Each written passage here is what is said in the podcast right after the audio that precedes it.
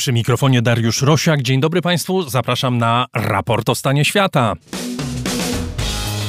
84 osoby zginęły w wyniku eksplozji w mieście Kerman na południu Iranu. Do zamachu przyznało się państwo islamskie. Iran zapowiada odwet. We wtorek w Bejrucie w zamachu rakietowym zginął zastępca biura politycznego Hamasu Saleh al-Aruri. Izrael nie przyznaje się do zabicia Aruriego, choć zapowiadał wcześniej, że będzie zabijał wszystkich członków Hamasu. Wojska izraelskie kontynuują ofensywę w Gazie. Według Palestyńczyków już ponad 22 tysiące ludzi zostało zabitych w wyniku działań Izraela. Jak ma wyglądać strefa gazy po wojnie według Izraela? Czy zamachy w Bejrucie i Iranie zapowiadają eskalację w wojnie? I jak Zachód poradzi sobie z atakami jemeńskich Huti na statki handlowe na Morzu Czerwonym? W Demokratycznej Republice Konga po raz drugi w historii pokojowe przekazanie władzy. Felix Tshisekedi utrzymał stanowisko prezydenta, choć opozycja twierdzi, że wybory zostały jawnie sfałszowane. Wenezuela chce odbić dwie trzecie terytorium sąsiedniej Gujany. Dlaczego? W Brazylii kongres przegłosował przepisy ograniczające roszczenia ludności rdzennej do ziemi. Czy w Ameryce Łacińskiej ludność rdzenna płaci za dążenie do rozwoju za wszelką cenę? Trybunał Sprawiedliwości Unii Europejskiej uznał, że UEFA i FIFA naruszyły prawo, blokując powstanie Superligi Piłkarskiej dla najbogatszych klubów kontynentu. Czy kończy się monopol globalnych federacji na organizację rozgrywek piłkarskich? I jeszcze o tym, co i kogo zabrał ze sobą Stary Rok. O tym w raporcie o stanie świata 6 stycznia 2024 roku. Raport o stanie świata to podcast o świecie i innych ludziach. Otwarty do słuchania za darmo dla każdego, kogo interesują te tematy. Istniejemy dzięki ofiarności słuchaczy. Za wszystkie wpłaty, wszystkim patronom i sponsorom raportu z serca dziękuję. A jeśli ktoś z Państwa miałby ochotę i możliwości finansowe dołączyć do tego grona, zapraszam na mój profil w serwisie patronite.pl albo do kontaktu bezpośredniego na nasz adres raportrosiaka.gmail.com. A jeśli ktoś nie ma ochoty albo możliwości, by nas wspierać finansowo, i tak zapraszamy do słuchania. Adrian Bąk jest wydawcą programu, Chris Wawrzak realizuje dźwięk, jesteśmy w studio Efektura w Warszawie.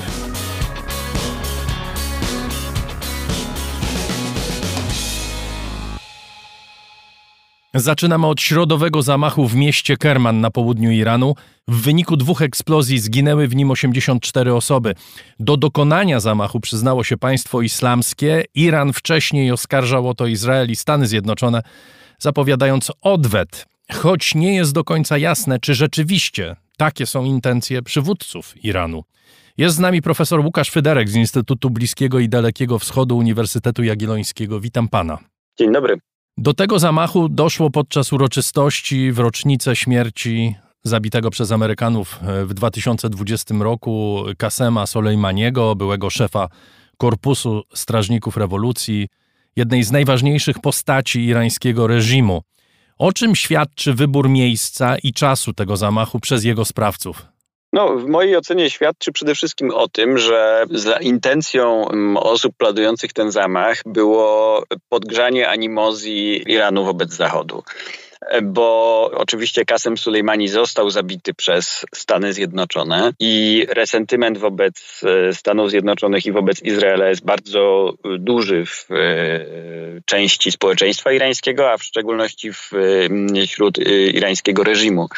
E, natomiast no, też jasnym jest, że mm, zamach na ludność cywilną no, nie był dziełem państwa e, takiego jak Stany Zjednoczone czy Izrael, czyli państwa demokratycznego.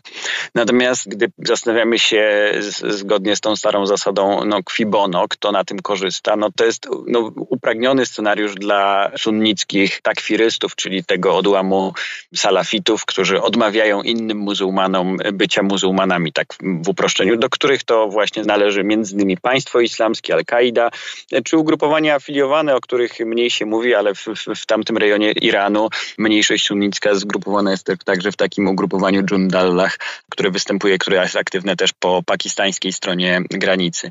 No i taki scenariusz, w którym to ci e, heretycy szyici walczą z e, Amerykanami, z tym zgniłym Zachodem, no jest oczywiście scenariuszem upragnionym przez właśnie takwirystów spod tych znaków. Pytanie, czy rzeczywiście ten scenariusz zostanie zrealizowany, bo reakcja Iranu początkowo była dość ostra, ale tylko na poziomie retorycznym, prawda? Pytanie, co pójdzie za tą retoryką. Irańczycy oskarżyli na samym początku Izrael i Stany Zjednoczone, no bo tak chyba wypadało. Natomiast łączenie tego, co się stało w Kermanie z atakiem i zamachem poprzedniego dnia, we wtorek, zamachem, w którym zabity został zastępca szefa Hamasu Ismaila Hani Saleh al-Aruri, to już jest troszeczkę co innego, prawda? Izrael tutaj nie przyznaje się do tego ataku, tak jak generalnie nie przyznaje się do zabójstw dokonywanych poza prawem na osoby uznawane za wrogów, yy, zwykle poza terenem Izraela, ale nie ma większych wątpliwości, że to właśnie służby tego kraju dokonały zabójstwa, prawda?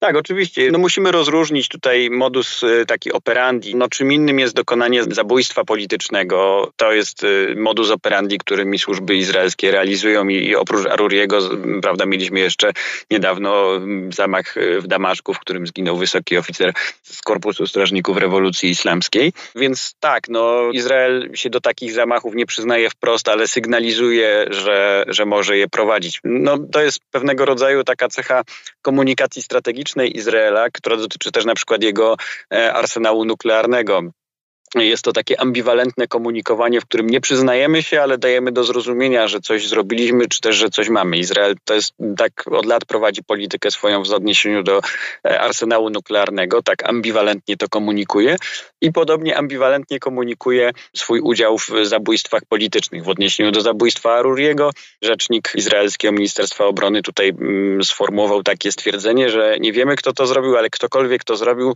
nie miał e, intencji uderzenia w państwo libańskie. No, no więc e, to jest zdanie bardzo znamienne w, w, tym kontekście, że mimo, że nie wiemy, kto to zrobił, to znamy jego intencje, prawda?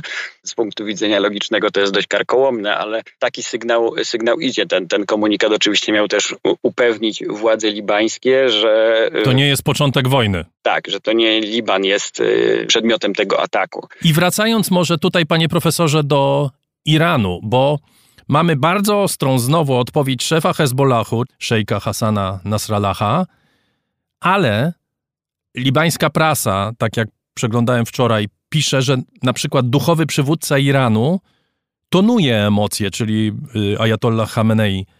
Iranowi nie zależy w tej chwili na eskalacji wojny, otwarcia, całkowitego otwarcia frontu libańskiego, prawda? Takie mam wrażenie i ja nie podzielam tej diagnozy, że to była bardzo ostra wypowiedź Nasrallaha. Wydaje mi się, że to była też wypowiedź jak na skalę. Oczywiście ta retoryka jest no, agresywna, no, ale to jest pewnego rodzaju dekorum i no, wypowiedzi Nasrallaha po prostu tak zazwyczaj wyglądają, ale e, na ile ja je śledzę przez lata, to w mojej ocenie to była taka no, wypowiedź raczej też, którą odczytuję tonująco. Ona oczywiście mm, zawierała groźby, że mm, Hezbollah nie pozostawi tego, że odpowie w miejscu i momencie, który sobie wybierze, no ale to jest pewnego rodzaju takie rytualne, można powiedzieć, takie elementy się w tych wypowiedziach e, zazwyczaj znajdują. No natomiast istotne było to, że nie, nie było tutaj żadnego konkretu. I zgadzam się z tą intuicją e, pana redaktora, że mm, strategiczna decyzja zarówno Teheranu, jak i e, Dahije Janubije, bo tam znajduje się siedziba główna Hezbollahu, jest taka, że należy przeczekać, że nie należy dołączać się w tym momencie do tej konfrontacji z, mm, z, z Izraelem. Tak, tak ja to odczytuję. I to zabójstwo Aruriego oczywiście problematyczne, no, że był gościem Hezbollahu. Tak? No, to, to tak kulturowo patrząc jest problematyczne na Bliskim Wschodzie, że ktoś zabija gościa, którego przyjmujesz w swoim no, bastionie tak naprawdę. Ale wpisywałbym to w kontekst wcześniejszych wypowiedzi zarówno Hameneiego, jak i Nasrallaha, które sygnalizowały to, że no nie zamierzają y, dać się sprowokować i dołączać do wojny na warunkach, które podyktowali im Palestyńczycy. Zrobią to, w, czy też będą swoją konfrontację z Izraelem rozgrywać na swoich własnych warunkach. A ocena strategiczna znowu zarówno mm, Teheranu, a zapewne podzielana też przez Hezbollah jest taka, że no nie jest to najlepszy moment na tą konfrontację, że, że, że w nadchodzącej przyszłości Izrael będzie słabł, a Iran i jego sojusznicy będą e, rośli w siłę. A na czym będzie polegało osłabienie Izraela? Bo kiedy patrzymy na sytuację w gazie, to ona się nie zmienia specjalnie. Znowu no, poruszamy się w ramach zapowiedzi, retoryki, która tak samo po stronie Izraela jest w miarę przewidywalna, y, ale jeśli popatrzymy na to, co dzieje się w terenie, mamy praktycznie totalną destrukcję północy strefy. Południe jeszcze nie jest totalnie zniszczone, ale Izrael zapowiada kontynuację wojny przez wiele miesięcy. O tym mówił premier y, Netanyahu. Co miałoby według tej logiki Iranu czy Hezbollahu doprowadzić do osłabienia Izraela? To wyjaśnijmy, bo ta kalkulacja nie jest związana z, bezpośrednio z konfliktem w gazie. E, kalkulacja e, tej względnej siły, e, słabnącej siły Izraela jest związana z bardziej długofalowymi procesami toczącymi się w Izraelu. I z tego wynika ta ocena, która jest w, w, czasami artykułowana właśnie przez wysokich urzędników czy dowódców, czy to irańskich, czy szyickich w Libanie. Wynika ona z e, następujących obserwacji. Po pierwsze z wniosków z wojny w 2006 roku, czyli z tego, że e, no, wojsko izraelskie to już nie jest to wojsko, jakim było kiedyś, że tam jakby poddane prawdziwej próbie, a, taka pełnowymiarowe starcie miało miejsce ostatni raz w roku 2006 właśnie w konfrontacji z Hezbollahem, ta armia nie wykazała takiej dużej siły e, bojowej, a jednym z elementów tej słabości jest w ocenie konserwatywnych przecież szyitów jest rozprzężenie moralne, które cechuje izraelską armię. No, ci ludzie są miękcy, w, w, zajmują się swoimi smartfonami, z linii frontu piszą do swoich rodzin o złych warunkach traktowania, etc. Więc to, to, to zaobserwowano w 2006 i na tym bazuje się też to przekonanie, że te trendy jakby mm, cywilizacyjne będą dalej osłabiały Cahal, izraelskie siły zbrojne. Druga obserwacja wynika z obserwacji polityki wewnętrznej Izraela, z coraz bardziej rosnących podziałów w tym kraju, coraz większej polaryzacji, która też ma w ocenie szyickich y, przywódców osłabiać ten kraj. I trzeci składnik tej diagnozy to rosnący rozdźwięk pomiędzy Stanami Zjednoczonymi a Izraelem. Narastający wokół czy to osadnictwa, czy kwestii palestyńskiej y, i to, że w, z biegiem czasu będzie słabło wsparcie, czy też determinacja Stanów Zjednoczonych do wspierania Izraela. I Podziela pan tę opinię, zwłaszcza jeśli chodzi o ten trzeci punkt? Y, jeszcze dodam jeszcze, jeden, zanim odpowiem, y, jeszcze jednym elementem tej układanki jest to, że no, Iran ma nadzieję jednak, y, że w pewnym momencie osiągnie ten poziom, jeżeli nie pełnego państwa nuklearnego, to państwa osiągającego ten poziom bliski uzyskania bomby jądrowej, co sprawi, że będzie w potencjalnej konfrontacji no, nietykalny to terytorium przez ewentualną interwencję. I to składa się na tę układankę. A teraz odnosząc się do, do pytania pana redaktora, czy ja podzielam tą ocenę, ten pierwszy element, że, że IDF słabnie, nie podzielam tej, tej oceny. IDF też uczy się na swoich błędach. Rzeczywiście kampania roku 2006 była pewnym wstrząsem, ale już w tej kampanii widzimy wnioski wyciągnięte. Jeżeli chodzi o rosnącą polaryzację. W Izraelu tak osłabia to y, możliwości tego państwa. Demontaż demokracji przez Netanyahu osłabi Izrael, a długofalowo sądzę, że tak, w jakimś stopniu będzie spadać y, poparcie, czy też determinacja y, popierania polityki Izraela, szczególnie w momencie, kiedy ona będzie e, podążała torami skrajnie prawicowego populizmu. Natomiast będzie to proces bardzo długotrwały w mojej ocenie, nie liczony w miesiącach, ale w, w długich latach. No i oczywiście pozostaje pytanie, kto, jeśli nie Izrael, miałby być bastionem interesów amerykańskich w tym rejonie, ale rzeczywiście może zostawmy to na moment. W czwartek y, miało miejsce posiedzenie rządu izraelskiego zakończone ponoć karczemną awanturą. Pojawiła się mianowicie koncepcja przyszłości gazy y, po wojnie. Przedstawił minister obrony Joab Galant. To jest czteropunktowy plan Podstawowa rzecz to utrzymanie kontroli nad gazą w sferze bezpieczeństwa, całkowicie przez Izrael. Nie ma mowy o żadnej armii y, palestyńskiej czy jakichś siłach znaczących bezpieczeństwa. Międzynarodowe siły mają odbudować gazę. Jest rola y, dla Egiptu w gazie nie do końca jasna i wewnątrz strefy Palestyńczycy mają się rządzić sami w tym bardzo ograniczonym zakresie. To jest praktycznie przepis na to, żeby państwo palestyńskie nigdy nie powstało, prawda?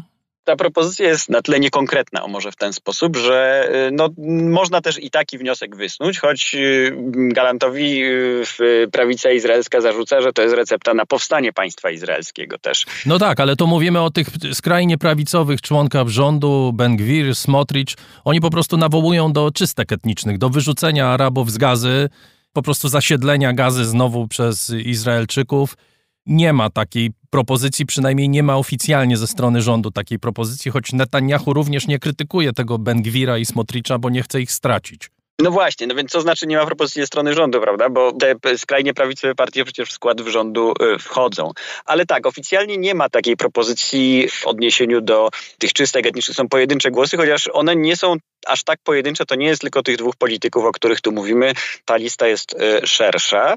E, z drugiej strony nie pojawiają się, żebyśmy zrównoważyli ten obraz retoryki, która płynie ze strony rządowych czynników izraelskich, nie pojawiają się żadne praktycznie, nie słyszałem żadnego głosu, który by otwarcie powiedział o tym, że należy e, realizować rozwiązanie dwupaństwowe.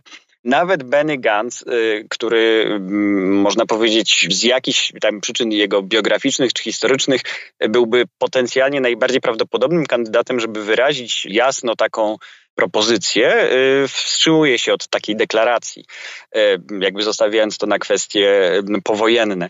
W związku z czym no, mamy pewną nierównowagę. Są w rządzie izraelskim głosy nawołujące do usuwania Palestyńczyków. Mamy potem dużo ciszę i, i, i przesuwanie sprawy na potem, na to, kiedy będzie rozwiązany problem militarny. No i mamy propozycję Galanta, która jest, no można powiedzieć, na tej skali głosów dobiegających z perspektywy rządu izraelskiego, no w jakimś sensie najbardziej, trudno powiedzieć propalestyńska, no ale przynajmniej zostawia... Łagodna. Najbardziej łagodna, tak, w jakimś sensie możemy, możemy powiedzieć. Jeszcze chyba warto zwrócić uwagę, panie profesorze, że to jest dokładnie odzwierciedlenie nastrojów w społeczeństwie izraelskim. W tej chwili, według tych ostatnich sondaży, które były prowadzone, dwadzieścia kilka procent, zaledwie dwadzieścia kilka procent Izraelczyków popiera państwowość palestyńską, to znaczy popiera rozwiązanie, w którym powstanie realnie funkcjonujące państwo palestyńskie. Pewnie najwięcej z nich chciałoby odgrodzić się totalnie od Palestyńczyków, natomiast nie wyobrażają sobie tego, żeby to było funkcjonujące państwo, na przykład z własną armią, z kontrolą granic, z kontrolą bezpieczeństwa, całkowitego przepływu towarów i tak dalej. Izraelczycy po prostu przestali masowo w to wierzyć i y, uznawać takie rozwiązanie za korzystne dla siebie. No jak najbardziej, tak. No to jest zrozumiałe w świetle y, tej zbiorowej traumy, y, szczególnie 7 y, października. Więc rzeczywiście teraz polityk, który by w sposób jasny optował za rozwiązaniem dwupaństwowym, no nie może liczyć na masowe poparcie i, i, i dlatego ci politycy, czy też te polityczki znajdują się raczej na, na lewicy i cieszą się niedużym poparciem. Natomiast no miejmy świadomość, że też oprócz głosów społeczeństwa izraelskiego powinniśmy dostrzegać dostrzegać też perspektywę palestyńską, prawda? No a z perspektywy palestyńskiej, rzecz jasna, to co się dzieje jest bliskie masakr i, i, i czystek etnicznych, prawda? To abstrahując od zniszczeń, no mamy tutaj przecież zniszczeń w strefie gazy. Mamy też y, to, co dzieje się równolegle w, poza jakby poniżej radaru e, mediów, czyli właściwie prześladowania Palestyńczyków na y, zachodnim brzegu, czy wysiedlenia y, no, bezprawne wschodniej Jerozolimy Jerozolimy. I to się toczy wszystko pomimo wojny i pomimo braku obecności Hamasów, przynajmniej zorganizowanej obecności Hamasów na terenie zachodniego brzegu czy Jerozolimy Wschodniej. Choć przy rosnącej popularności Hamasu, prawda? Hamas y, z organizacji, która miała no powiedzmy sobie szczerze, niewielkie poparcie na zachodnim brzegu staje się czołową siłą, zwłaszcza przy takim przekonaniu, że Y, władze autonomii palestyńskiej są kompletnie niesprawcze, nie potrafią zadbać o interesy Palestyńczyków. No i tu pojawia się problem przywództwa, to znaczy tego, że komu mają Palestyńczycy zaufać i uwierzyć, prawda? Czy e, totalnie skorumpowanemu, no impotentnemu politycznie Mahmudowi Abbasowi, który na spółkę zresztą z Izraelem no, zadbał o to, żeby na politycznym horyzoncie Palestyńczyków nie pojawił się żaden konkurent.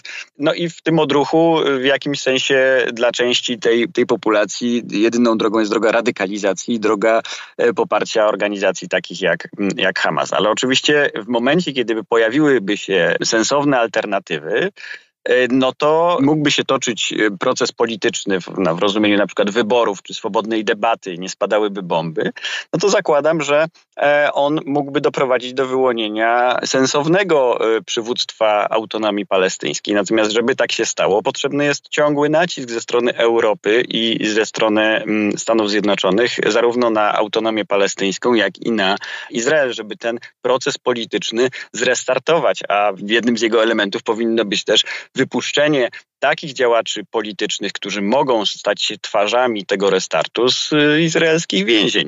A kogo ma pan na myśli?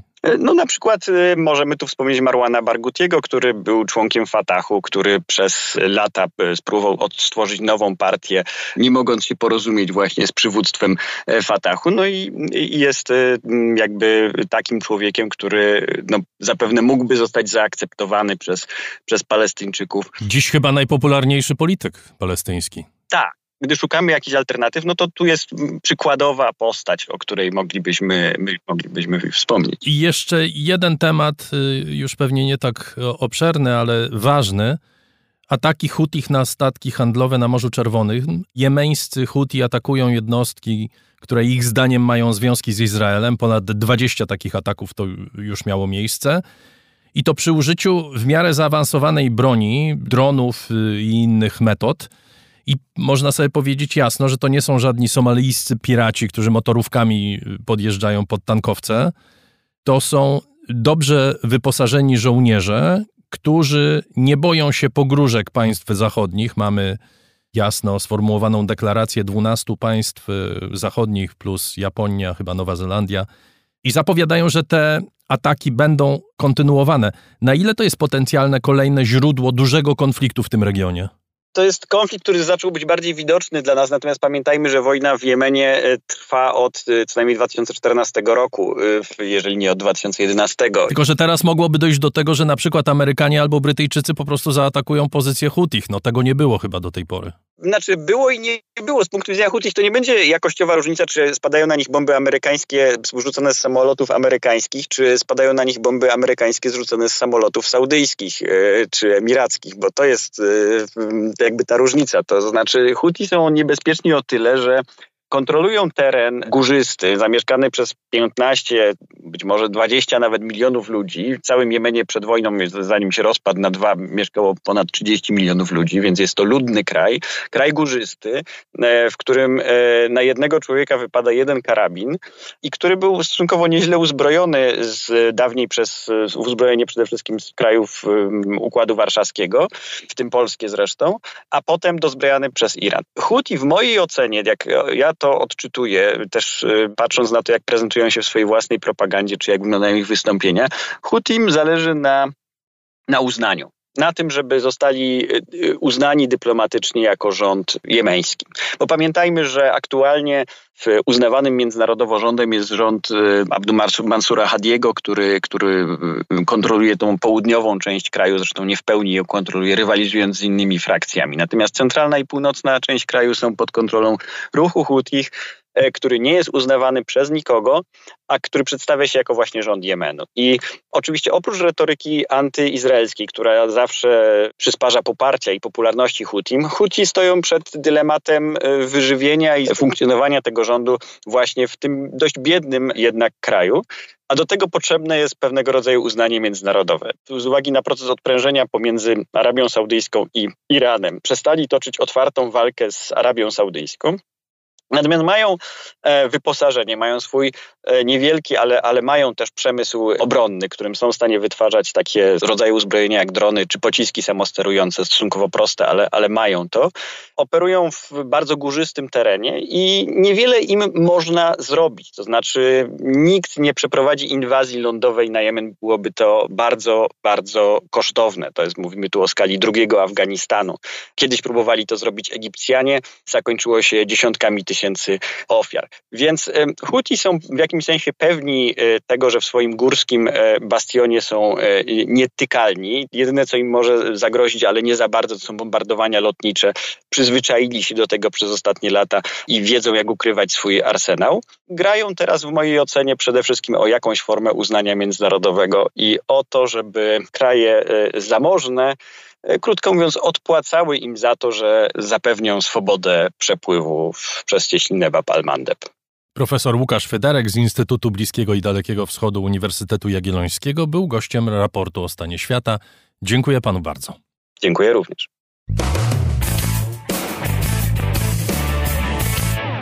Felix Tshisekedi został ponownie prezydentem Demokratycznej Republiki Kongo po wyborach, które opozycyjni kandydaci nazwali farsą choć tylko jeden z nich zgłosił formalne zastrzeżenie w sądzie. Reszta uznała, że nie ma to sensu, bo sądy i tak stoją po stronie wygranego. Chisekedi zdobył ponad 70% głosów, utrzymał stanowisko, które zajął po poprzednich wyborach w 2018 roku. Te wybory miały trwać jeden dzień, trwały dwa, w niektórych miejscach nawet pięć dni. Dochodziło do aktów przemocy w niektórych lokalach wyborczych. Obserwatorzy twierdzą również, że jawnie fałszowano wyniki. Demokratyczna Republika Kongo to 100-milionowy kraj wielkości czterech Francji, jeden z najbogatszych na świecie, jeśli chodzi o surowce, w tym najcenniejsze, takie jak koltan, i jeden z najbiedniejszych. Większość ludzi żyje za poniżej 2 dolary dziennie, czyli poniżej oficjalnej granicy ubóstwa. Jest z nami Jędrzej Czerep z Polskiego Instytutu Spraw Międzynarodowych. Witam, dzień dobry. Dzień dobry. Opowiedzmy może na początek o samym państwie. Ten mój skrót nie wyczerpuje jego problemów, ale to jest kraj, gdzie w zasadzie cały czas trwa wojna, prawda? Tak, to jest po pierwsze kolos na glinianych nogach, który jest zbyt wielki, zbyt rozległy, jak na słabą strukturę państwa, która nie jest w stanie go kontrolować ani tak naprawdę obejmować.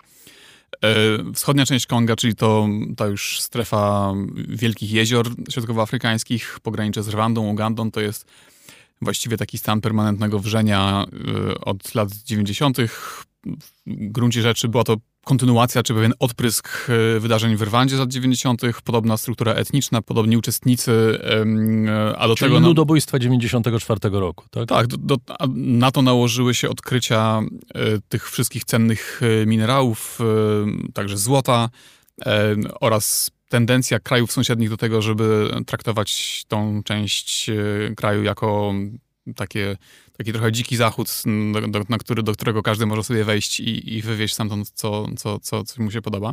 Takie państwa jak Uganda czy Rwanda e, w statystykach eksportują e, takie minerały, jakich nie ma na ich terytorium, więc one po prostu zostają przy, przywożone stamtąd nielegalnie, nie, nielegalnie z Konga. Tak było, od, tak było, można powiedzieć, od zawsze.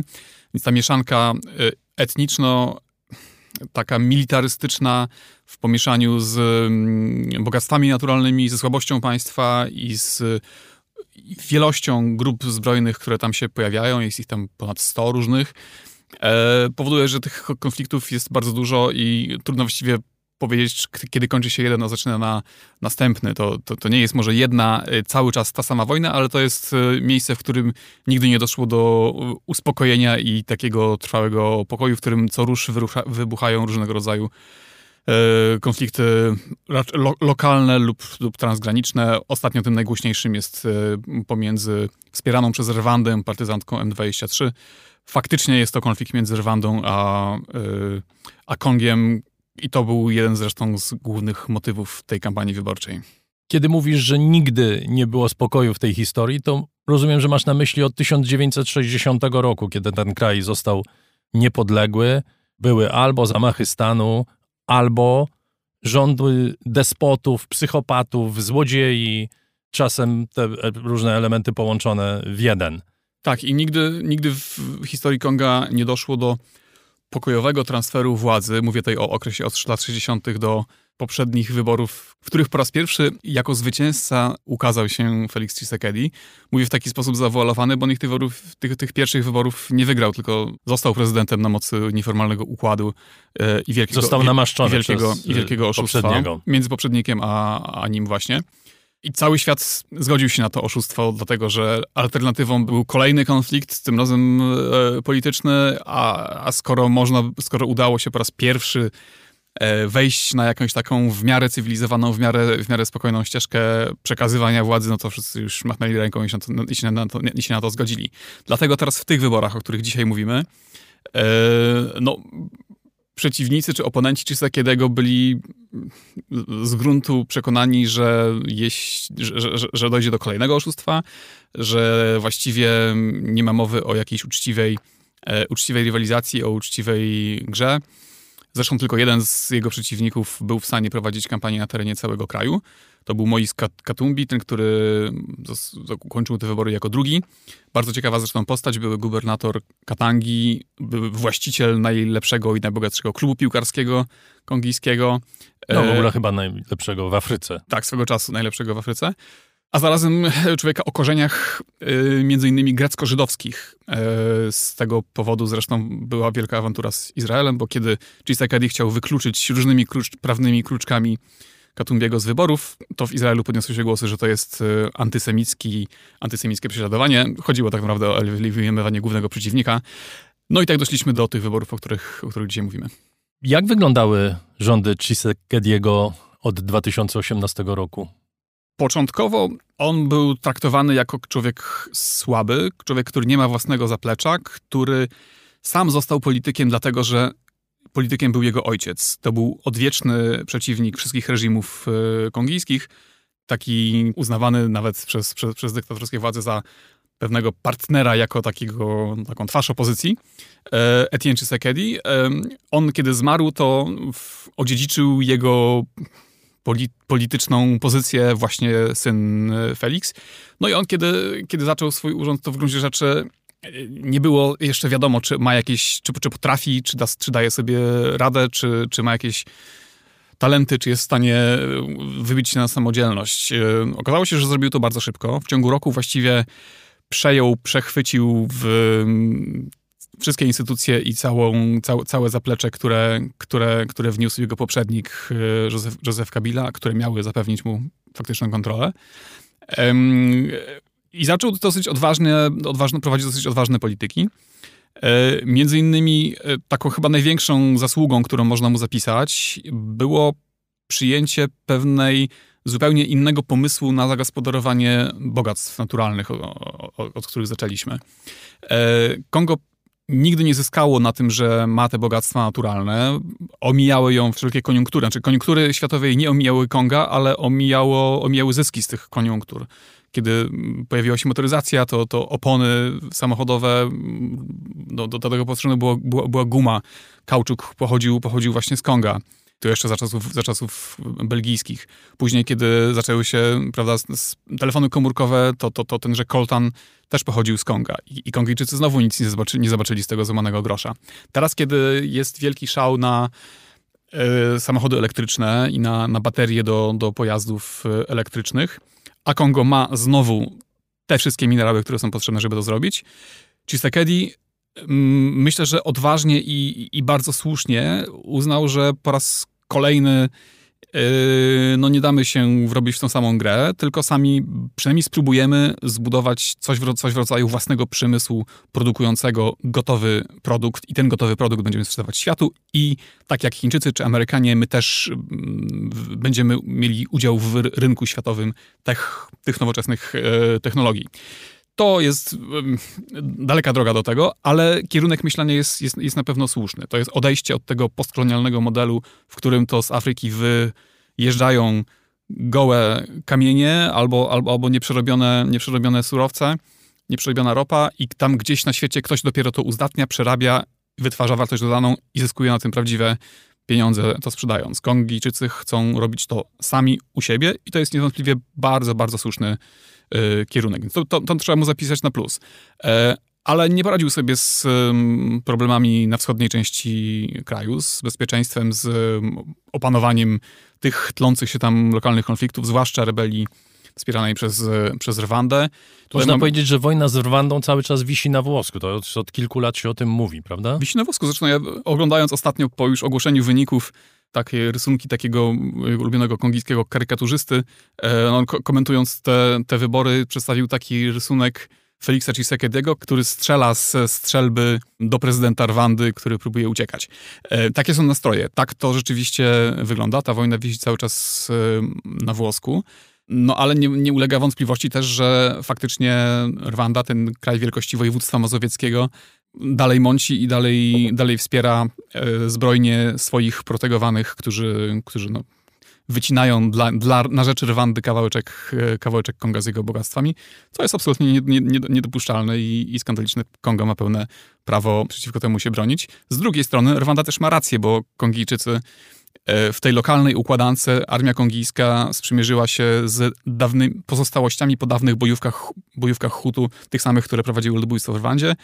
E, no więc Rwanda ma argument, że Kongo wspiera ludobójców, którzy dokonali ludobójstwa w Rwandzie. Trudno jest z tego wybrnąć. Wspomniałeś wcześniej, że w 2018 roku zgodzono się na szwindel zaproponowany przez y, Josefa Kabile, w wyniku którego Chisekedi został prezydentem. Wszyscy przymknęli oko. Wyniki wyborów będą ogłoszone 10 stycznia, ale niespodzianek oczywiście nie będzie.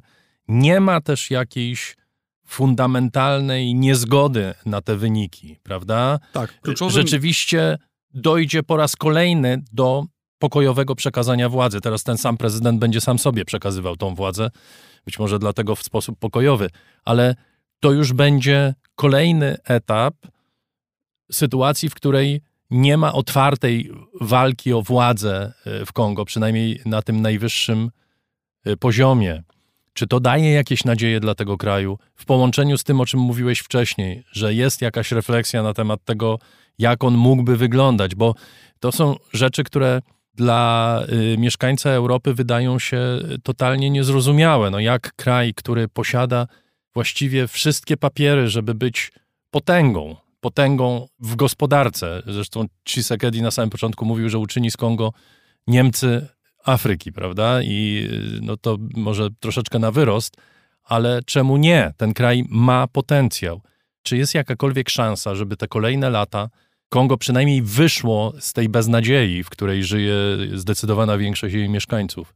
Myślę, że będzie w miarę spokojnie, jeśli chodzi już o ten okres takich rytualnych protestów wszystkich, którzy przegrali wybory. Nie powinno z tego wyniknąć nic bardzo poważnego, dlatego że Tshisekedi, yy, chociaż możemy mówić o wielu naruszeniach i o wielu nieprawidłowościach, to jednak, yy, jednak wygrał, po prostu większość mieszkańców yy, tego chciała.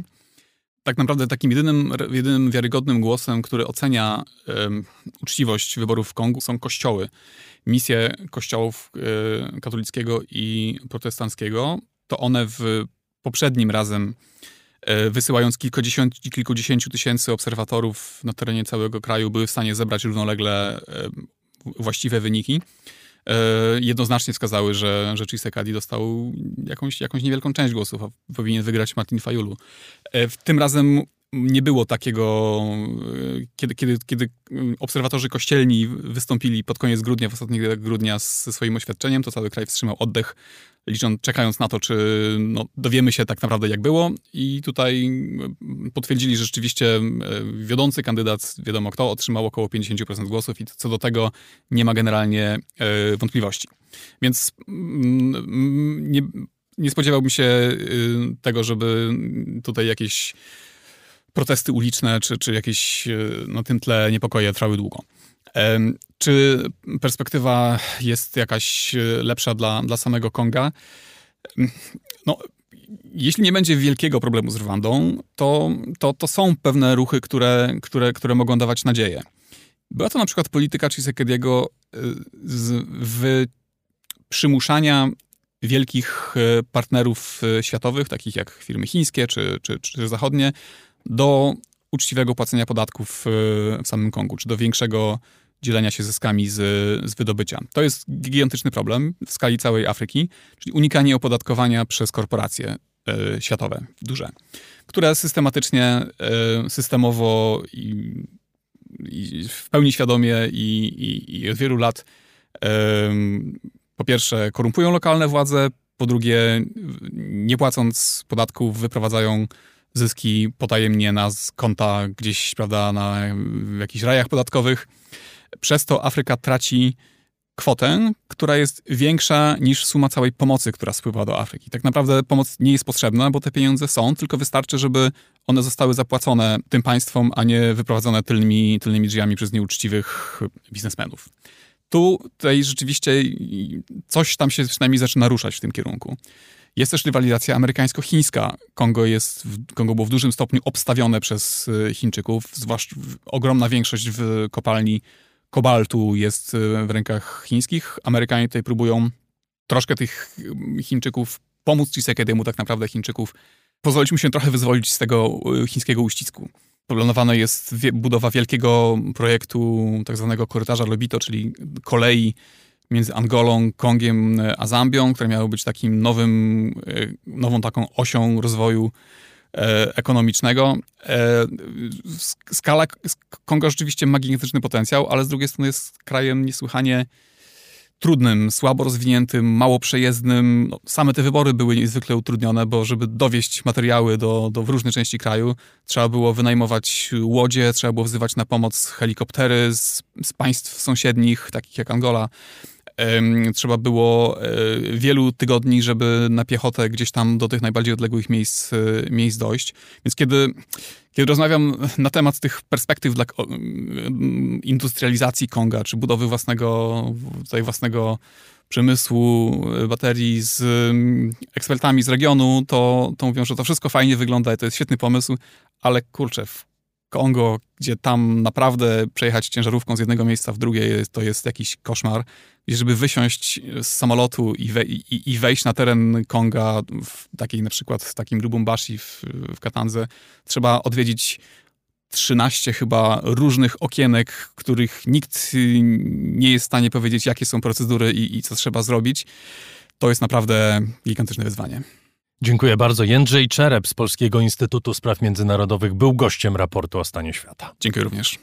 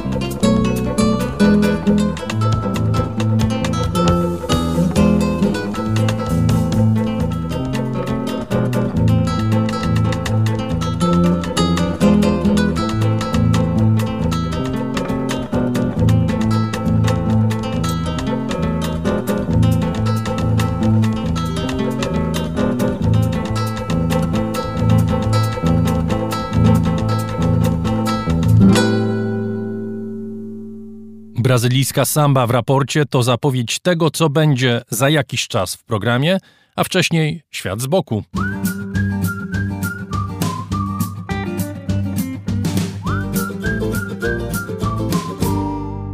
Grzegorz Dobiecki, na co dzień gospodarz programu Dzień na świecie w telewizji Polsat News, nasz stały boczny obserwator, dziś o starym roku, który odszedł wraz z kroniką pożegnań 2023 roku.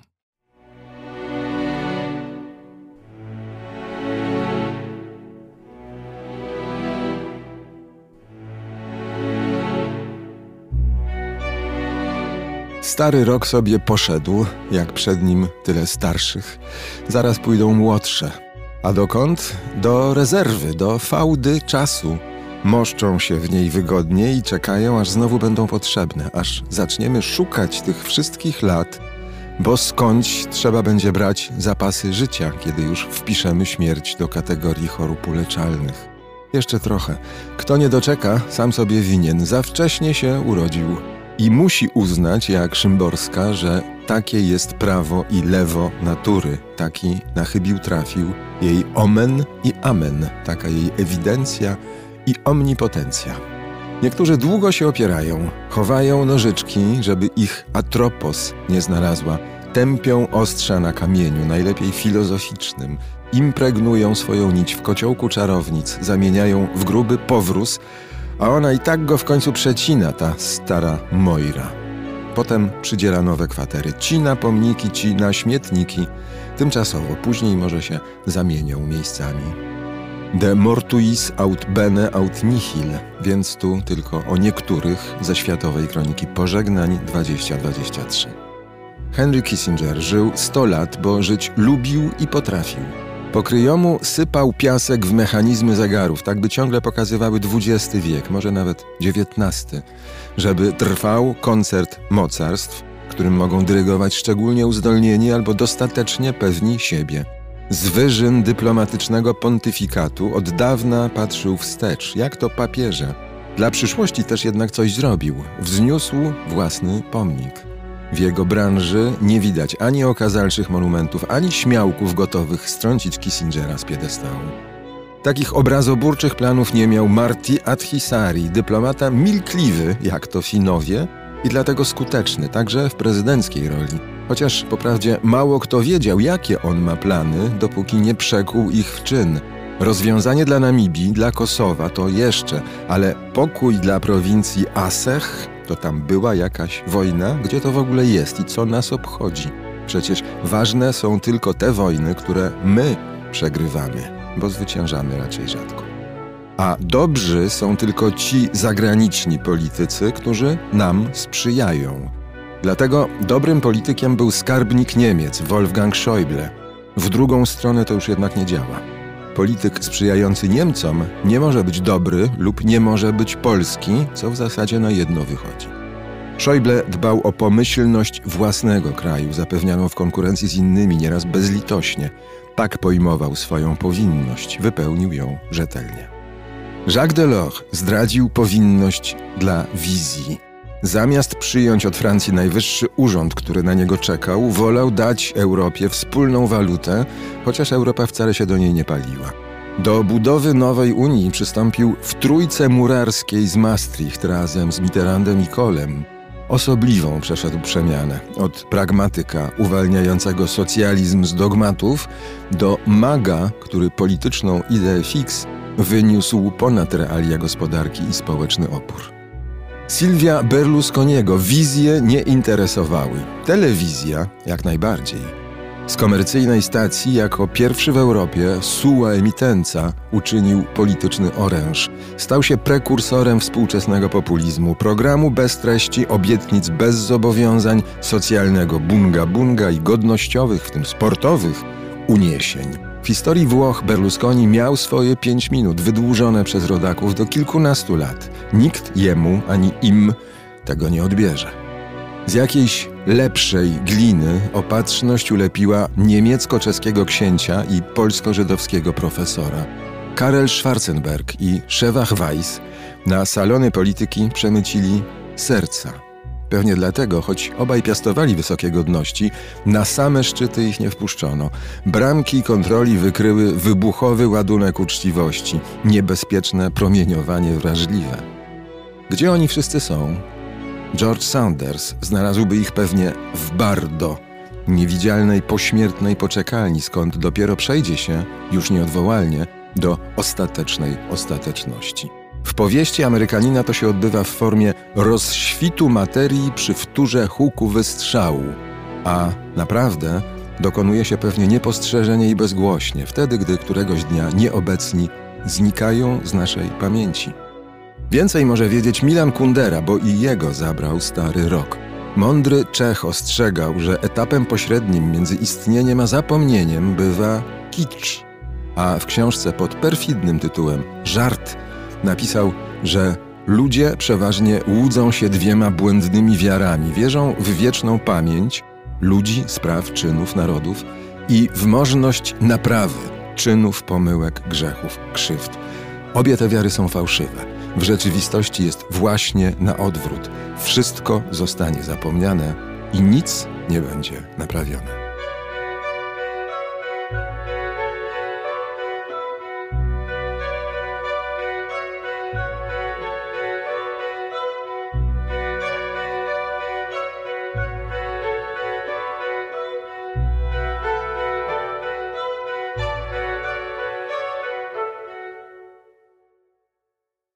Poniedziałek, drugi poniedziałek miesiąca, pierwszego miesiąca 2024 roku. Trochę to skomplikowane, ale wszyscy wiedzą o co chodzi. Raport o książkach i Agata Kasprolewicz. Witam cię serdecznie. Dzień dobry.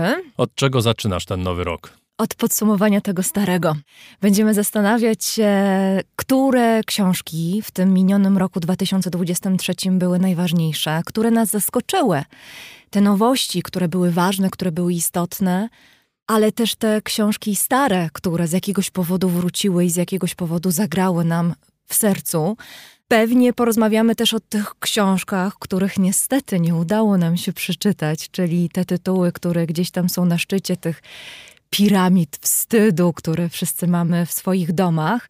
A uczynię to ze znakomitą grupą gości: Paulina Wilk, dziennikarka, pisarka, ale też współorganizatorka Big Book Festival, Kaja Gucio, znakomita tłumaczka, która w tym roku przełożyła dla nas e, takie książki jak e, Nagrodzony Pulicerem Damon Copperhead. Barbary Kingslover, to ten drugi Pulitzer roku 2023 ten pierwszy Pulitzer roku 2023 zagościł u nas w raporcie o książkach, bo to zaufanie Hernana Diaza. I sam Hernan Diaz zagościł. I sam Hernan Diaz ze swoją opowieścią tej niezwykłej książce, szkatułce, wspaniałej, pięknej literaturze nam opowiedział.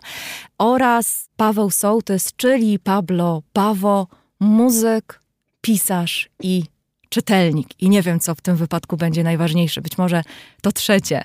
Także takie plany mm, na ten najbliższy raport y, o książkach, ale skoro te podsumowania, to ja nie powiem, co dla mnie było najważniejsze. No właśnie to... chciałem cię o to spytać, no bo mam nadzieję, że w programie powiesz przynajmniej. Ja powiem w programie na pewno, tak. Ja na pewno w programie będę się dzielić z moimi gośćmi tymi przemyśleniami, ale nie chcę wszystkiego spalić przed poniedziałkiem, więc, y, więc może ty, Darek, powiedz, która książka, czy które książki to takie twoje must ready 2023?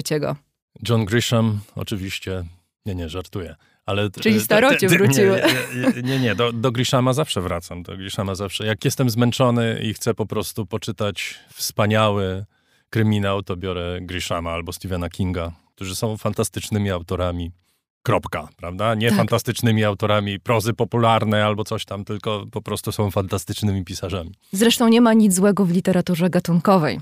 Wielokrotnie Jak najbardziej, powtarzamy. ale takimi wielkimi odkryciami dla mnie tego roku, zresztą dzięki raportowi o książkach również, jest kilku pisarzy, trzech dzięki y, raportowi o książkach, a jeden zupełnym przypadkiem się wkręcił, ale też jakby na marginesie tego, co działo się w dużej literaturze.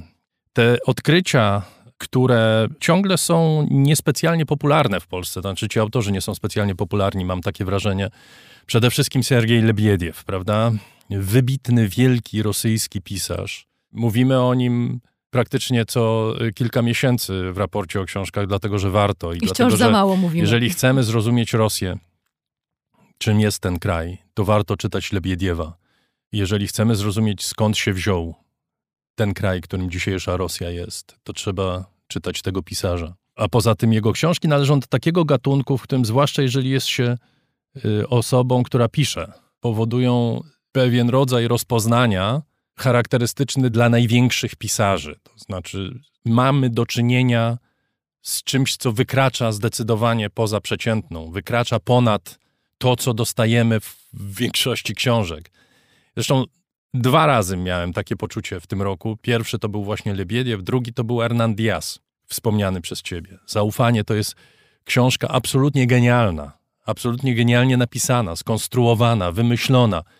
Dobra sztuka to jest stworzenie świata równoległego, tak mi się wydaje, którego nie było do tej pory, a twórca powołuje go do życia. I zaufanie jest właśnie takim odrębnym światem, światem, który po przeczytaniu tej książki zadajesz sobie pytanie, o Boże, to to naprawdę istnieje, to to gdzieś jest, gdzieś to się wszystko zadziało, to się dzieje. To masz rację i Hernan Diaz powołuje ten świat równoległy językiem, zresztą mówisz, pięknie napisana książka, rzeczywiście ta maestria językowa jest znakiem niezwykle charakterystycznym w ogóle dla literatury Hernana Diaza i co ciekawe, w tej szkatułkowej powieści Zaufanie każdy rozdział napisany jest innym językiem. Innym stylem, tak. Innym stylem, tak. I A to zresztą to bardzo pięknie zostało odczytane i przepisane, że tak powiem, w tłumaczeniu, tak, prawda? Oczywiście, ale co jest ciekawe. Na, na różne style polskiego. Na co chciałabym zwrócić Państwa uwagę także, to na to, że Hernan Diaz urodził się w Argentynie, więc jego pierwszym językiem był język hiszpański. Potem z rodzicami przeprowadził się do Szwecji, gdzie mieszkał do dziewiątego roku życia. Potem z powrotem do Argentyny, a więc ten angielski pojawił się później w jego życiu. A mimo wszystko pisze po angielsku i to pisze no, z niezwykłą maestrią, z niezwykłą wynikliwością, z takim zrozumieniem natury, głębokiej natury języka i tego, jak tym językiem właśnie budować inne nowe światy. Przypomina I... się Konrad oczywiście, prawda? Dla którego angielski był trzecim językiem. No, czy Nabokow na przykład, prawda? Który największe swoje dzieła napisał w języku angielskim, jak choćby Lolita. Wielki pisarz rzeczywiście. To jeszcze dwa moje odkrycia krócej. Meir Szalew, nie Zeruja Szalew, którą wszyscy znamy już od jakiegoś czasu, ale powinniśmy też znać Meira Szalewa, czyli jej wujka, który niestety zmarł w ubiegłym roku. Pisarz, który tworzy coś w rodzaju magicznego realizmu, opisując początki Izraela. To jest niezwykle, myślę, piękne, po pierwsze. Po drugie, nadaje inny wymiar temu wszystkiemu, co się dzieje w tej chwili w Izraelu opisuje świat, który był zupełnie czym innym w latach 30., w latach 40., w latach 50., kiedy pierwsi pionierzy, pierwsi osadnicy tworzyli to państwo, to państwo, które w takiej formie kompletnie już nie istnieje, stało się czymś zupełnie innym. Meir Szalew pisze o Izraelu, który był marzeniem. Marzeniem y, dla tego pierwszego pokolenia ciągle możliwym do zrealizowania, teraz coraz bardziej, jak się wydaje, niemożliwym do zrealizowania.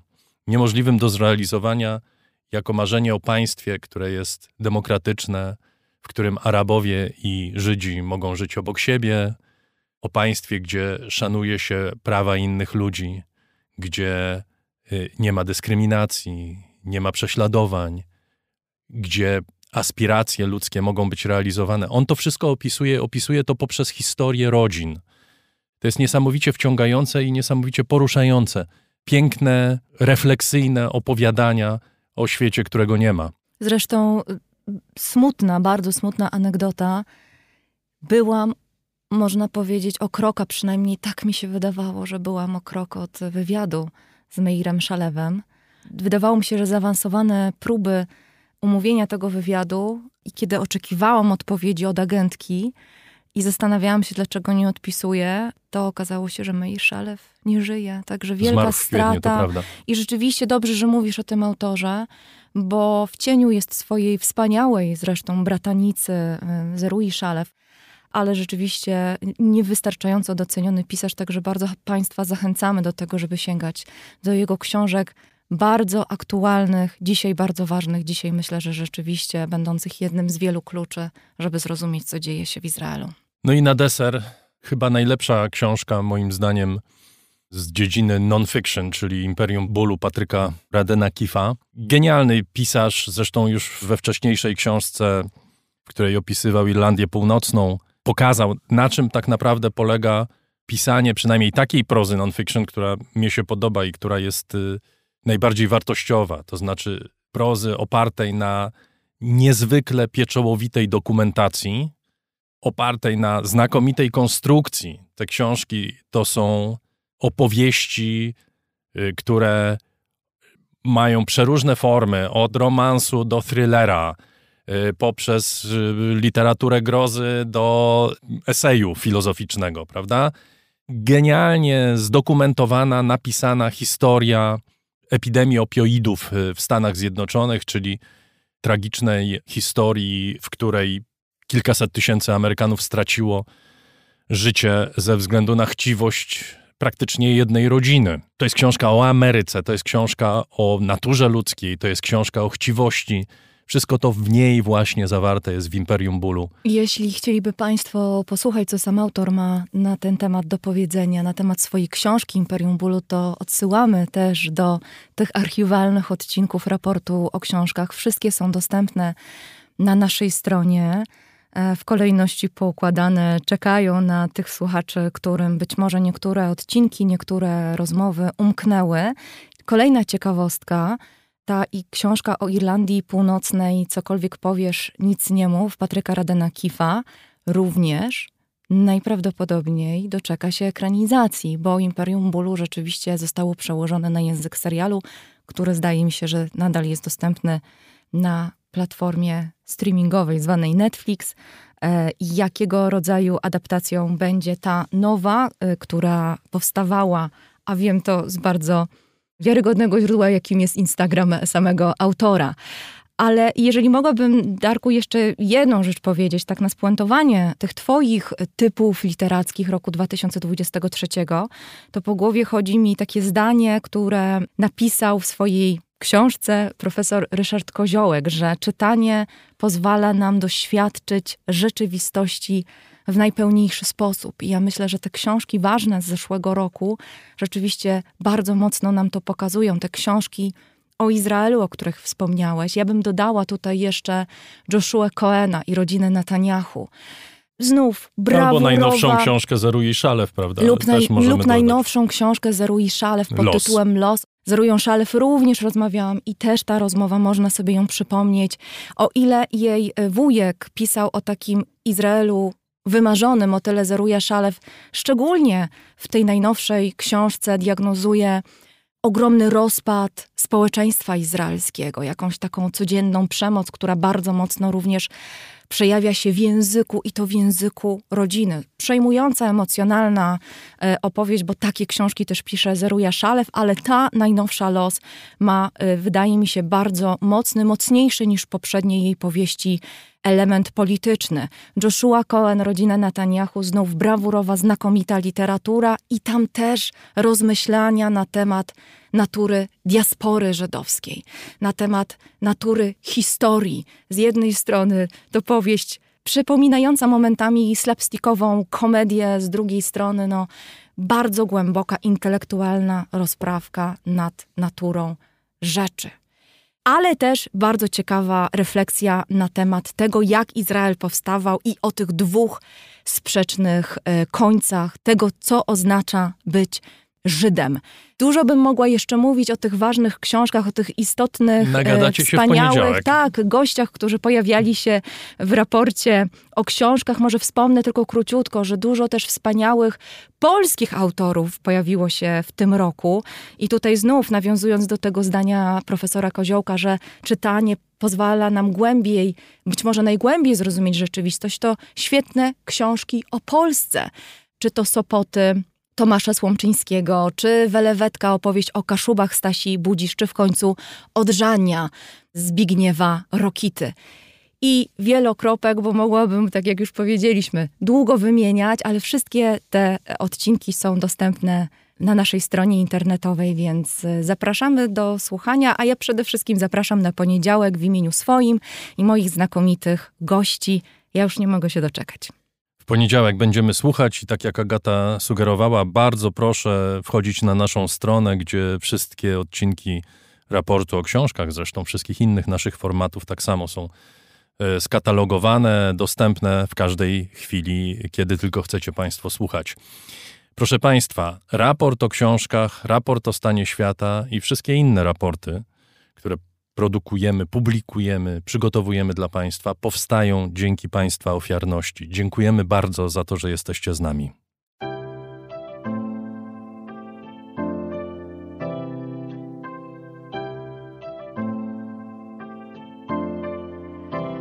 Raport o stanie świata od marca 2020 roku rozwija się dzięki Państwa zaangażowaniu i szczodrości. To dzięki Wam możemy opowiadać o świecie przy pomocy dźwięków. Dzięki Wam ten program może być przygotowywany w profesjonalny sposób z zachowaniem najwyższej jakości, bo na nią zasługują słuchacze raportu o stanie świata. Z serca dziękujemy wszystkim Państwu za wpłaty. Wasza hojność jest dla nas ogromnym zobowiązaniem. Zbiórka na patronite.pl ciągle trwa. Zachęcam do udziału w niej.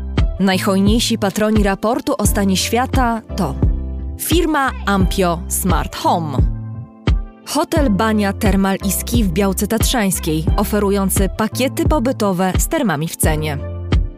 Centrochem, wiodący dostawca surowców chemicznych dla Twojego biznesu. Firma doradcza Crido. Galmet, polskie pompy ciepła. Sklep internetowy goldsaver.pl, w którym sztabkę fizycznego złota kupisz po kawałku i bez wydawania jednorazowo dużych kwot.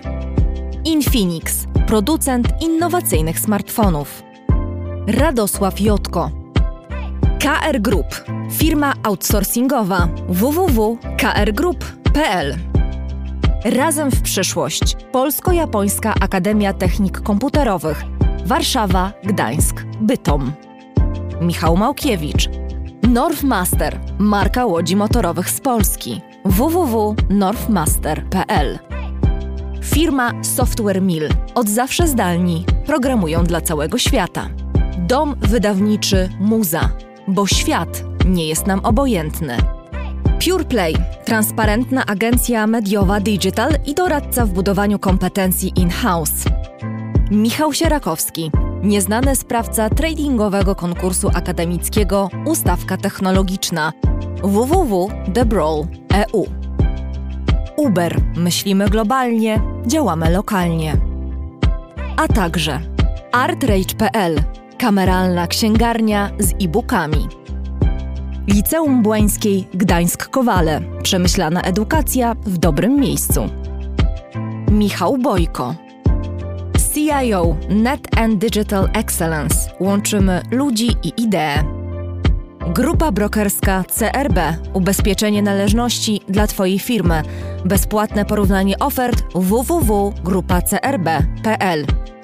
Crystal Mountain. Luksusowy hotel w Beskidach z niezapomnianym widokiem i aquaparkiem. JMP. Z miłości do sportu, z najlepszych tkanin, w sercu Podhala szyjemy dla Was porządną odzież. Palarnia kawy La Cafo z Augustowa. LSB Data. Dedykowane aplikacje internetowe dla biznesu. Masz pomysł? Zrealizujemy go. lsbdata.com Wydawnictwo Uniwersytetu Łódzkiego. Wydawca książek serii Krótkie Wprowadzenie. Wszystko, co trzeba wiedzieć. Aplikacja Moja Gazetka. Polska proekologiczna aplikacja zakupowa z gazetkami promocyjnymi i nie tylko. Moja Gazetka. Kupuj mądrze. Firma ODO24. Optymalny kosztowo outsourcing ochrony danych osobowych ODO24.pl. Firma Prosper z Sosnowca. Hurtownia elektroenergetyczna i właściciel marki Czystuś. Marcin Rzeszutko. Mountain Running Guides. Plany treningowe dla biegaczy i sportów kondycyjnych. mrguides.pl Tixto.pl. Niezależny serwis biletowy sprzedamy bilety na Twoje wydarzenia kulturalne i sportowe. Drukarnia cyfrowa totem.com.pl Wspieramy wydawców i self-publisherów. Drukujemy najpiękniejsze książki. Fundacja Wasowskich, opiekująca się spuścizną Jerzego Wasowskiego i wydawca książek Grzegorza Wasowskiego. Szczegóły na wasowscy.com. Michał Wierzbowski. Wayman oprogramowanie wspomagające firmy inżynieryjne w zarządzaniu projektami, stworzone przez polskich inżynierów dla sektora projektowego www.wayman Software. Zen Market pośrednik w zakupach ze sklepów i aukcji w Japonii Zen Market JP. Dziękujemy bardzo. To dzięki Państwu mamy raport o stanie świata.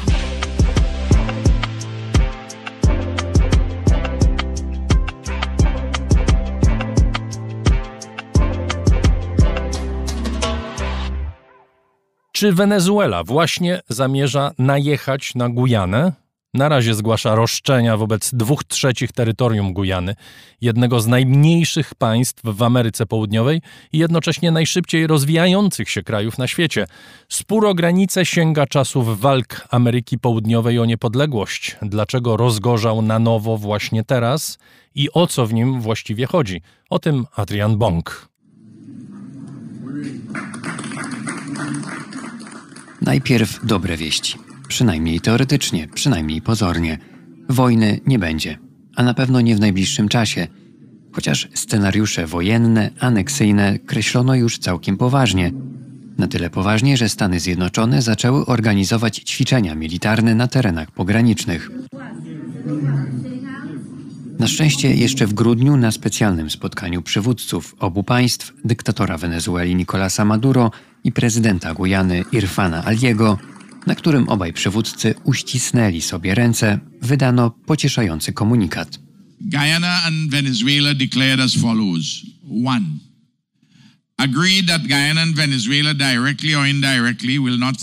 Uzgodniono, że Gujana i Wenezuela nie będą sobie grozić ani używać przeciwko sobie siły w żadnych okolicznościach, w tym tych wynikających z jakichkolwiek istniejących kontrowersji między obydwoma państwami, Wszelkie spory zostaną rozstrzygnięte zgodnie z prawem międzynarodowym, w tym z porozumieniem genewskim z dnia 17 lutego 1966 roku. Mówił po spotkaniu przywódców Gujany i Wenezueli premier karaibskiego państwa St. Vincent i Grenadyny, Ralph Gonsalves.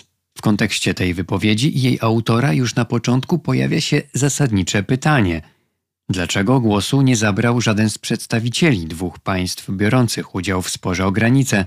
Może dlatego, że pozytywny przekaz jest tylko pozorny i na użytek wewnętrzny i tylko odwleka spór o kolejne miesiące. World attention focuses on Georgetown, the elegant and spacious capital of British Guiana. Spór, który, o czym wspomniał premier karaibskiego kraju, sięga co najmniej lat 60. XX wieku, a tak naprawdę trwa jeszcze dłużej, bo pamięta czasy, gdy Gujana była kolonią brytyjską mówi dr Joanna Gosłowska-Bolek z Uniwersytetu Warszawskiego. Ten spór terytorialny pomiędzy Gujaną i Wenezuelą sięga jeszcze czasów walk Ameryki Południowej o niepodległość, kiedy to około roku 1815 na podstawie właśnie układu z Wielką Brytanią, to wówczas Holandia scedowała dzisiejsze terytorium Gujany na rzecz właśnie Londynu. Ale takie porozumienie ówczesne oczywiście nie było uznane przez stronę wenezuelską i toczył się spór o to, jak ta granica ma przebiegać.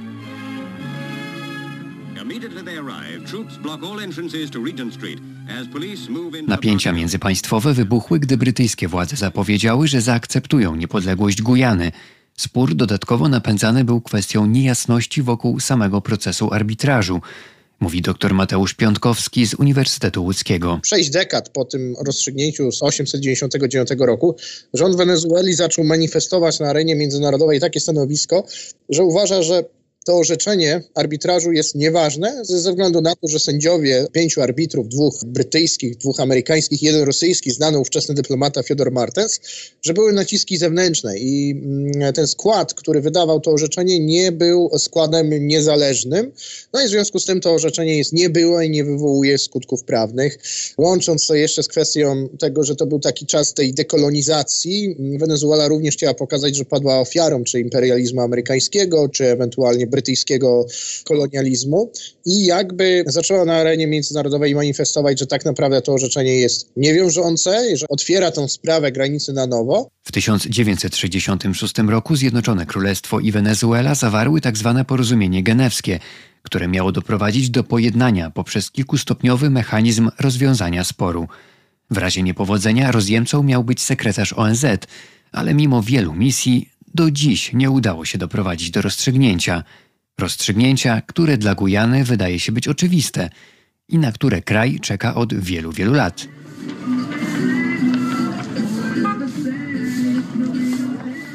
Zajrzyjmy więc przynajmniej pośrednio do Gujany, do stolicy Georgetown, na tamtejszy uniwersytet którego rektorką jest profesor Paloma Mohamed Martin. Palomę Mohamed Martin pytam o nastroje wśród mieszkańców Gujany w kontekście kolejnej odsłony konfliktu o granicę. Przywołuje kazus Europy Wschodniej i agresji rosyjskiej na Ukrainę i dopytuje, czy Gujańczycy boją się prezydenta Maduro. Well, the mood in Guyana is watchful. Um, we are, of course, very deeply concerned uh, about this development, but we are not afraid. Jesteśmy oczywiście bardzo zaniepokojeni tą sytuacją, ale nie boimy się Wenezueli. Nie możemy dać się zastraszyć, jeśli w grę wchodzi coś, co należy do nas. Nie spoczniemy, dopóki nie wyczerpiemy wszystkich możliwych środków i nie będziemy mieć pewności, że sporne terytorium pozostanie w naszych rękach. Nie zamierzamy ustąpić, nie damy się prześladować, będziemy czujni. We are deeply concerned and we are watchful and vigilant. I watched the map of Poland changing you know, over time. And it's something, it's interesting that I used to think, oh my God. Oglądałam kiedyś na studiach mapę Polski, która zmieniła się w toku historii ze względu na politykę imperialną potężniejszych sąsiadów. I wtedy pomyślałam sobie, o Boże, to samo może stać się z moim krajem, ponieważ jest w podobnej sytuacji, otoczony przez większych. To jest jeden z tych regionów świata, który do tej pory nie doświadczył otwartej wojny i mam nadzieję, że tak pozostanie. conflict of this kind, you know, warfare and open conflict. It needs to remain that way. Nowej dynamiki konfliktowi nadało z pewnością odkrycie kilka lat temu w regionie Essequibo stanowiącym dwie trzecie kraju nowych złóż ropy. Pojawiły się głosy, że tym samym region ten stał się dla Wenezueli jeszcze bardziej łakomym kąskiem – Mówi dr Mateusz Piątkowski. Gujana to jest państwo naprawdę niewielkie, jeśli chodzi o populację, bo nie ma nawet miliona mieszkańców. Ludność, która mieszka na Essequibo, no nawet Wenezuela nie ma za bardzo tego argumentu ludnościowego. Tam w ogóle mało ludzi mieszka, bo pamiętajmy, że jednak te obszary, czy Gujany francuskiej, czy Surinamu, czy Gujany, to są obszary takie trochę jednak nieprzyjazne człowiekowi. To znaczy dzisiejsza technologia pomaga, ale no jednak jest to taki dość ekstremalny klimat tropikalny, bardzo wysokie temperatury i do tego wysoka wilgotność. Natomiast z drugiej strony no jest to właśnie państwo, które odkrywa korzyści, jakie mogą płynąć z petrodolaru szacuje się jakiś olbrzymi wzrost gospodarczy Gujany, że Gujana osiągnie wzrost PKB charakterystyczny dla państwa, które osiąga przez 300 lat, więc to jest e, coś niesamowitego. Gujana już dziś jest najszybciej rozwijającym się państwem na świecie, w przeciwieństwie do Wenezueli, która pod rządami Nicolasa Maduro pogrąża się w wielopłaszczyznowym chaosie, także ekonomicznym.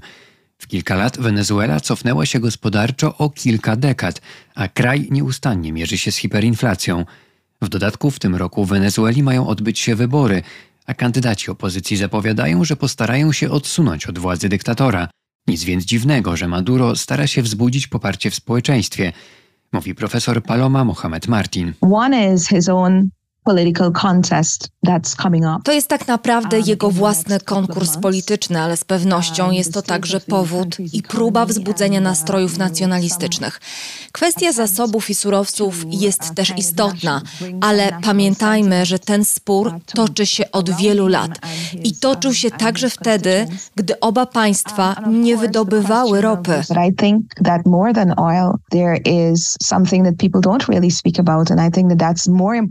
Ja bym zwróciła bardziej uwagę na to, na co zwykle się nie zwraca uwagi, czyli kwestie przyrodnicze. Gujana ma drugie co do wielkości na świecie skupisko dziewiczych lasów deszczowych, jedno z dwóch największych płuc świata. I te lasy występują przede wszystkim w regionie Essequibo. To jest skarb, który według mnie jest ważniejszy dla planety niż ropa naftowa. But about the entire planet. Szczególnie, że sama Wenezuela też przecież jest bogata w złoża ropy naftowej i w czasach, gdy dostarczała 10% światowego wydobycia surowca, wiodło jej się nawet nie najgorzej. Ale ze względu na spadek międzynarodowej koniunktury, niestabilność polityczną i zaniedbaną infrastrukturę wydobywczą, ropa ostatecznie ją pogrążyła – zauważa dr Mateusz Piątkowski. Dla Wenezueli ropa stała się absolutnym przekleństwem i uważam, że dla niektórych gospodarek dostęp do takiego taniego, łatwego pieniądza kreowanego przez surowce może być zabójczy, bo w ogóle zabija całą gospodarkę, zabija przedsiębiorczość, zabija wytwórczość takiego państwa i Wenezuela poszła tą drogą. Państwa Zatoki Perskiej poszły trochę inną drogą, bo zwróciły uwagę, że trzeba inwestować w usługi. Norwegia na przykład w ogóle tworzy swój fundusz suwerenny, więc mnie ciekawi, jak Gujańczycy będą no, w pewnym sensie konsumować te korzyści wynikające z handlu ropą. Na razie korzyści widzą także więksi gracze, którzy także uczestniczą w procesie wydobycia ropy w Gujanie mówi dr Joanna Gocłowska-Bolek. Na dzisiaj wiemy, że jest kilka korporacji międzynarodowych, które chciałyby tam rozpocząć swoje wydobycie. Niektóre już mocno się w to zaangażowały finansowo. Przede wszystkim oczywiście to jest ExxonMobil ze Stanów Zjednoczonych, ale mamy tam też różne chińskie korporacje. Także wydaje się, że one będą bardzo zainteresowane i same też Stany Zjednoczone i Chiny jako tutaj też partnerzy będą zainteresowane tym, aby utrzymać tutaj stan pokoju i też zabezpieczyć swoje interesy, nie pozwalając Wenezueli w jakieś e, konflikty zbrojne. Tak czy inaczej, sprawa granicy między państwami wciąż pozostaje kwestią otwartą. Mimo uspokajających zapewnień podczas niedawnego spotkania liderom obu państw nie udało się osiągnąć porozumienia, a prezydent Wenezueli Nicolás Maduro już zapowiedział, że nie będzie akceptował orzeczenia Międzynarodowego Trybunału Sprawiedliwości, który wiosną zorganizuje kolejną rozprawę. Sami Wenezuelczycy w grudniu w referendum opowiedzieli się za przejęciem terytorium Gujany, ale nie ma ono żadnego znaczenia, tym bardziej, że wzięła w nim udział niewielka część społeczeństwa. Dr Mateusz Piątkowski podkreśla, że sprawę tę warto jednak śledzić, bo może stanowić ciekawy precedens na skalę światową, w dodatku dotyczący tak ważnej przecież kwestii jak granica. Przez 62 lata to orzeczenie z 1899 roku było traktowane jako ważne i wiążące przez Wenezuelę. No, sześć dekad to jest dość czasu na odwracanie skutków pewnych działań. Po 66 latach, a patrząc nawet z dłuższej perspektywy, no czy po 123 latach można prowadzić do rewizji granic, zmieniać bieg granic ustalonych międzynarodowo? Wydaje mi się, że nie. I dlatego uważam, że ten rewizjonizm, który ma miejsce, który próbuje przeprowadzić Maduro na potrzeby powiedzmy wyłącznie, tylko i wyłącznie polityki wewnętrznej wyborów prezydenckich, no moim zdaniem nie może mieć poparcia społeczności międzynarodowej. Kilka dni temu Wenezuela rozpoczęła ćwiczenia wojskowe niedaleko granicy z Gujaną. Władze tego kraju podały, że stało się to w odpowiedzi na wysłanie przez Wielką Brytanię okrętu wojennego, który będzie stacjonował przez jakiś czas u wybrzeży Gujany. Dla raportu o stanie świata Adrian Bong. Ustawa ograniczająca prawo rdzennej ludności Brazylii do własności ziemi wchodzi właśnie w życie w Brazylii. Ustawa zakłada, że rdzenne plemiona mogą wnosić roszczenia co do ziemi, którą zajmowały fizycznie w roku 1988 i później. W praktyce wysiedlenia rdzennych mieszkańców Brazylii z ich ziemi miały miejsce znacznie wcześniej, zwłaszcza w czasie dyktatury wojskowej od 1964 do 1985 roku. Prezydent Lula zawetował nowe prawo, ale zdominowany przez prawicę kongres odrzucił to weto. Wcześniej też Sąd Najwyższy uznał, że wprowadzenie tej granicy czasowej do legislacji jest niezgodne z konstytucją. Jest z nami Wojciech Ganczarek, reporter, który ostatnie 10 lat spędził w Ameryce Łacińskiej. Opisuje ten kraj, autor m.in. książki Sprzedanie, reportaże z peryferii. Witam cię serdecznie. Dzień dobry, witam, dziękuję bardzo za zaproszenie. Wyjaśnijmy w ogóle, o kim mówimy, y, kiedy mówimy o ludności rdzennej Brazylii. Kto to jest? Właśnie, mówimy ludność rdzenna, używamy jednego wyrażenia, a, a tak naprawdę za tym wyrażeniem kryje się no, ponad 300 różnych etnii, grup, małych, większych, średnich, y, ale zawsze bardzo y, zróżnicowanych. No i też zawsze warto dodać, nie, że to, to jest taka kwestia, która istnieje tak w Brazylii, jak i, jak i w krajach y, sąsiednich. No i przy okazji dodam, że bardzo się cieszę, że poruszasz ten temat. Wydaje mi się, że jest bardzo ważny. To nowe prawo uznawane jest przez y, media, przynajmniej przez niektóre media, za ogromne zagrożenie dla tej ludności. Ono, dodajmy, nie zawiera najbardziej, powiedzmy sobie, skrajnych y, przepisów. Na przykład nie będzie tak, że będzie możliwy kontakt z ludami, które żyją bez kontaktu. Są takie grupy ludzi, którzy żyją bez kontaktu z cywilizacją i one dalej będą chronione nie będzie upraw genetycznie modyfikowanych na terenach zajmowanych przez te rdzenne plemiona, ale ta cała infrastruktura, która wiąże się z rozwojem państwa, jednak na tę ziemię dotrze. Czyli takie rzeczy jak na przykład zapory wodne, kopalnie, drogi, tutaj już rząd będzie miał prawo ingerować w tę ziemię. Będzie miał prawo ingerować w tę ziemię, a zatem prawo również ludzi, którzy tę ziemię zamieszkują od wieków, czy zamieszkują tradycyjnie, będzie ograniczone, będzie zaniedbane w pewnym sensie, tak? Na początku wymieniłeś, y, że te najgorsze, można powiedzieć, propozycje nie zostały wpisane do, do, do proponowanej ustawy, z tym, że można sobie wyobrazić z łatwością, że jeżeli wpuszczamy tych ludzi, wpuszczamy tych tak zwanych inwestorów, wpuszczamy ludzi, które będą, będą przeprowadzić wylesianie, którzy będą zakładać plantacje. Jeżeli już ich wpuścisz na ten teren, to, to całą resztę to już sobie sami załatwią, nie będą cię pytać o pozwolenie. Też trzeba zawsze sobie myśleć, wyobrazić sobie w ogóle tą Brazylię, która jest gigantyczna, która jest no właściwie prawie że wielkości całej Europy, całej Europy. I jeśli myślimy o Amazonii, to są takie terytoria, gdzie trudno dotrzeć i trudno dotrzeć w szczególności państwu. Na przykład, żeby pojechać i sprawdzić, czy akurat ty, Darku, na twojej plantacji masz te ziarna genetycznie modyfikowane, czy nie. Kto tam dojedzie? Dojedzie, za co tam dojedzie, jak cię tam znajdą. Nie znajdą cię, słuchaj. A jeżeli ta przyjadą i sprawdzą, Darku, ty masz y, nasiona genetycznie modyfikowane, a ty powiesz, ojej, ale to, ale to mi się zrobiło tutaj zanieczyszczenie od plantacji z, od sąsiada. Co może się zdarzyć?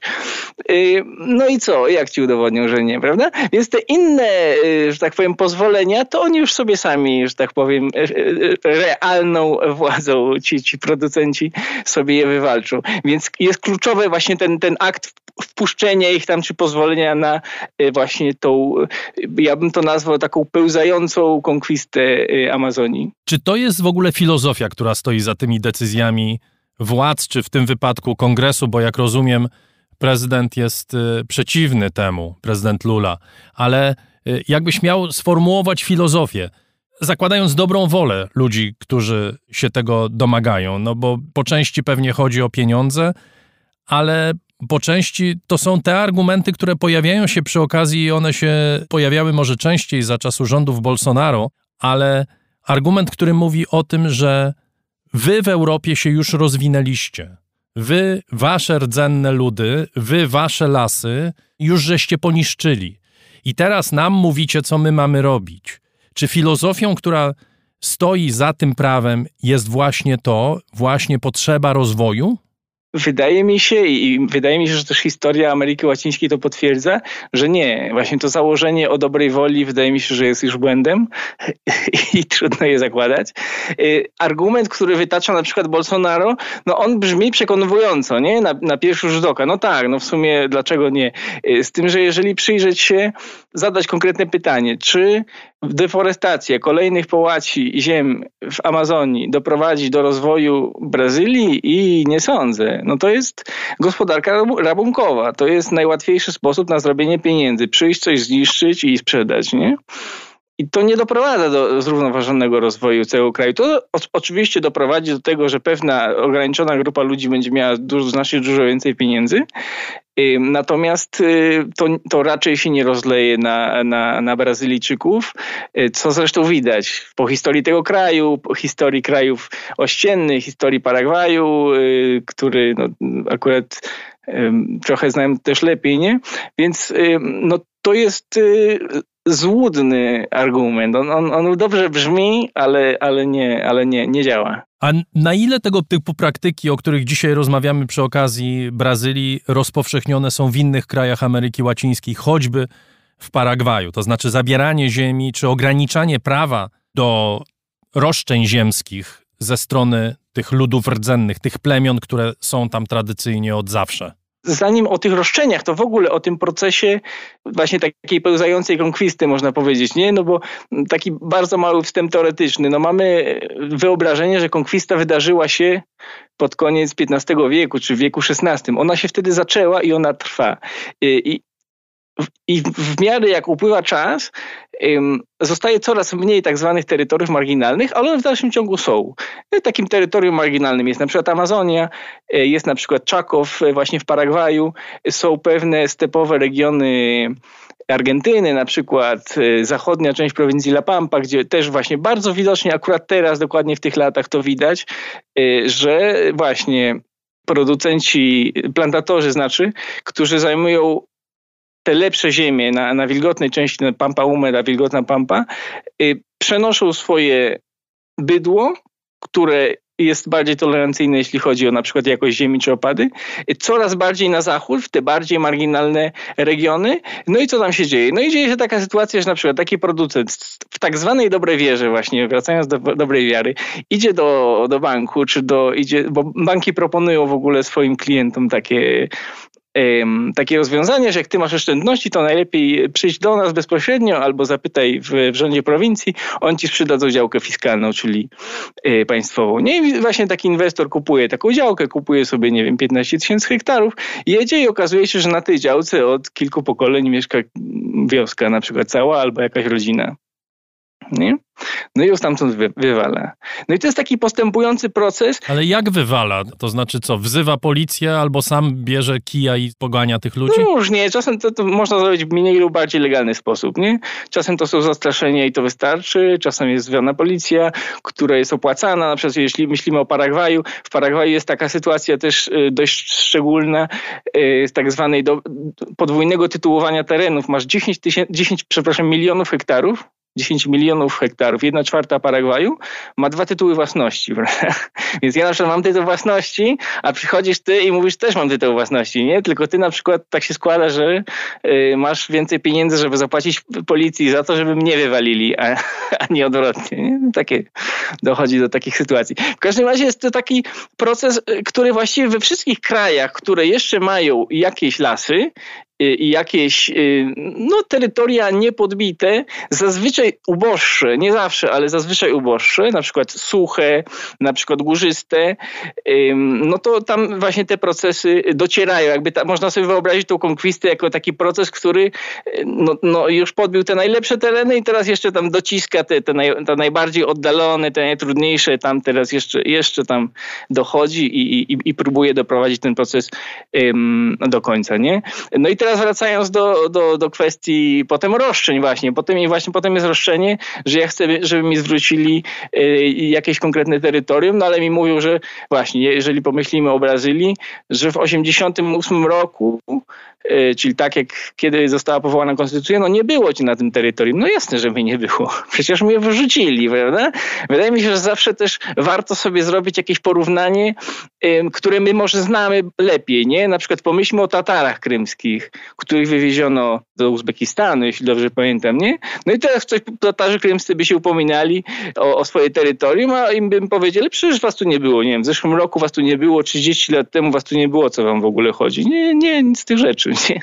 Więc to taki, taki przykład może z naszego doświadczenia, czy europejskiego powiedzmy. A jakie są w ogóle możliwości przeciwdziałania takim praktykom? Czy ta ludność rdzenna i ci, którzy ewentualnie reprezentują ich interesy, czy mają możliwości przeciwdziałania? No zobaczymy. To jest jeszcze ten y, sprawa, o której mówimy, jest dość świeża.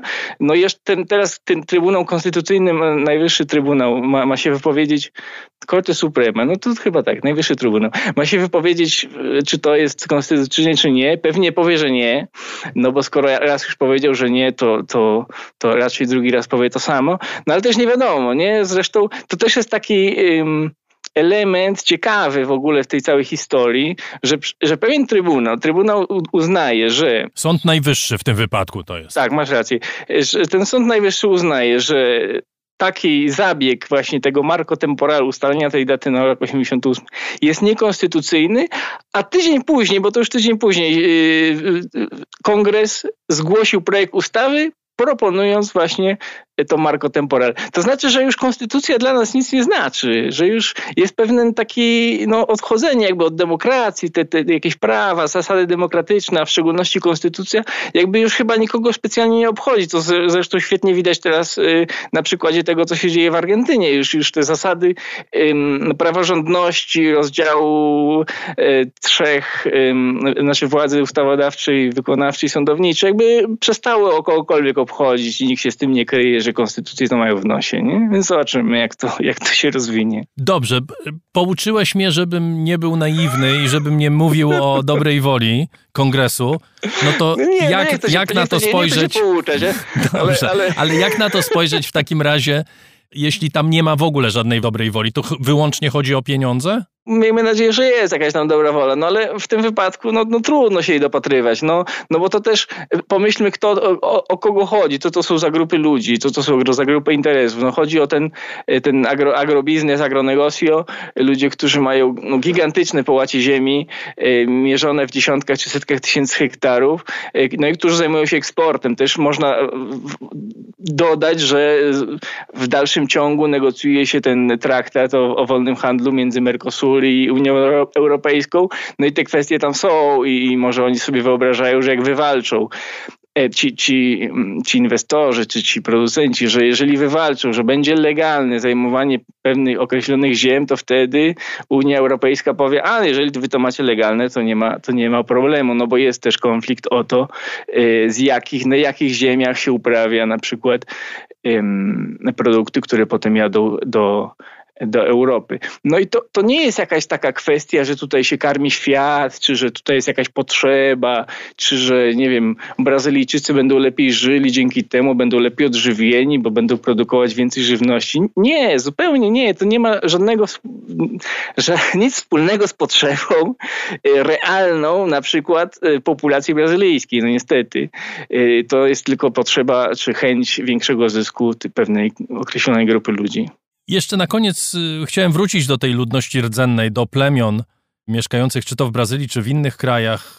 Y, zapewne sytuacja prawna y, ich w różnych krajach jest inna, ale czy te rządy, rządy, które no, wyrastają z takiej historii, z jakiej wyrastają, czy one biorą pod uwagę w tej chwili w ogóle głosy tego typu ludzi? Czy oprócz organizacji społecznych, organizacji, które stoją za tymi plemionami, z rdzenną ludnością, czy ich rola w jakikolwiek sposób wzrasta, czy jest zaakceptowane, że oni są po prostu e, członkami tego społeczeństwa i ich prawa powinny być szanowane? Opowiem o przykładzie Argentyny, który no jest bliski. Te, te, te przykłady zresztą często są, nie różnią się zbytnio jeden od drugiego.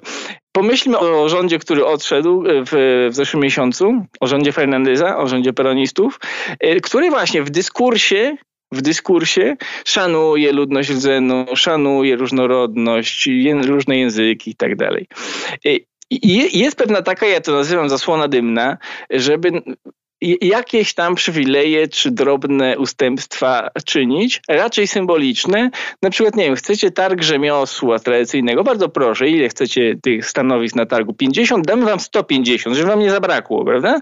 Ale jak chcecie odzyskać ziemię, a nie, ziemię to nie, to do więzienia, bo, bo akurat w zeszłym roku był taki przypadek, że była manifestacja odzyskanie ziemi, no i manifestanci trafili do więzienia. Więc... Yy, są takie pewne ustępstwa, ale do pewnego momentu i ten pewien moment to jest zazwyczaj chęć odzyskania terytorium. Czyli jednak e, zero dobrej woli i zero optymizmu, no ale trudno, musimy tak skończyć.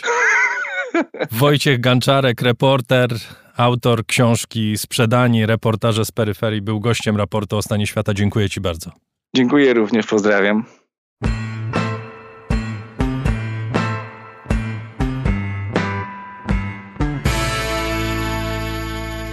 Tuż przed świętami Bożego Narodzenia Trybunał Sprawiedliwości Unii Europejskiej uznał, że UEFA i FIFA, czyli Europejska i Światowa Federacje Piłkarskie, działały niezgodnie z prawem, powstrzymując 12 klubów europejskich przed utworzeniem Superligi Piłkarskiej. Pomysł tej Superligi pojawił się w kwietniu 2021 roku, ale reakcja kibiców, polityków oraz właśnie federacji piłkarskich spowodował, że pomysł upadł w ciągu 48 godzin – po tym jak UEFA zapowiedziała sankcje wobec klubów, które wejdą do Superligi. TSUE uznał taką postawę za narzucanie monopolu. Ani FIFA, ani UEFA nie mogą nakładać sankcji na kluby, które biorą udział w alternatywnych rozgrywkach, tak właśnie orzekł TSUE. Czy to oznacza, że najbogatsze kluby Europy, kto wie, może nawet i świata, mają teraz prawo robić co chcą w jakichkolwiek strukturach? O tym porozmawiam z moim gościem, którym jest Michał Banasiak, analityk relacji sportu i polityki oraz, jak Państwo wiedzą, współpracownik raportu o stanie świata. Witam Cię, dzień dobry. Dzień dobry. Może przypomnijmy na początku o co poszło, bo to, co się wydarzyło w kwietniu 2021 roku, to była burza chyba znacznie wykraczająca poza mechanizmy rozgrywek piłkarskich. To był w zasadzie spór, nie wiem czy się zgodzisz z taką tezą, spór o to, czy bogaci mają prawo decydować o wszystkim po to, żeby się stawać jeszcze bardziej bogatymi, jeszcze bogatszymi. Tak przynajmniej ustawili ten temat przeciwnicy Superligi, których było wówczas niemało, zwłaszcza kibice tradycyjni tak zwani. Ale i sami założyciele Superligi nie kryli się z tym, że w całej tej rozgrywce chodzi o mm, pieniądze, o to, żeby ten tort z najważniejszych rozgrywek e, klubowych e, na Starym Kontynencie był dzielony w inny sposób niż dotychczas. To znaczy, żeby tych porcji było mniej i żeby te większe porcje w mniejszej, w mniejszej liczbie trafiały właśnie do tych najbogatszych i największych, choć już niekoniecznie najlepszych sportowo, no bo z tym, jak wiemy, bywa różnie. I rzeczywiście ta burza trwała 48 godzin, czego chyba pomysłodawcy Superligi się nie spodziewali, bo oni z, z takiego dużego mm, zaskoczenia wzięli całe środowisko piłkarskie. Florentino Perez, czyli prezes Realu Madryt, największy chyba orędownik, no i ojciec Superligi, w jednym z popularnych piłkarskich programów w Hiszpanii ogłosił ten pomysł. To było w godzinach późno wieczornych. No i w zasadzie przez noc już największe portale, nie tylko piłkarskie, rozpisywały się o tym pomyśle.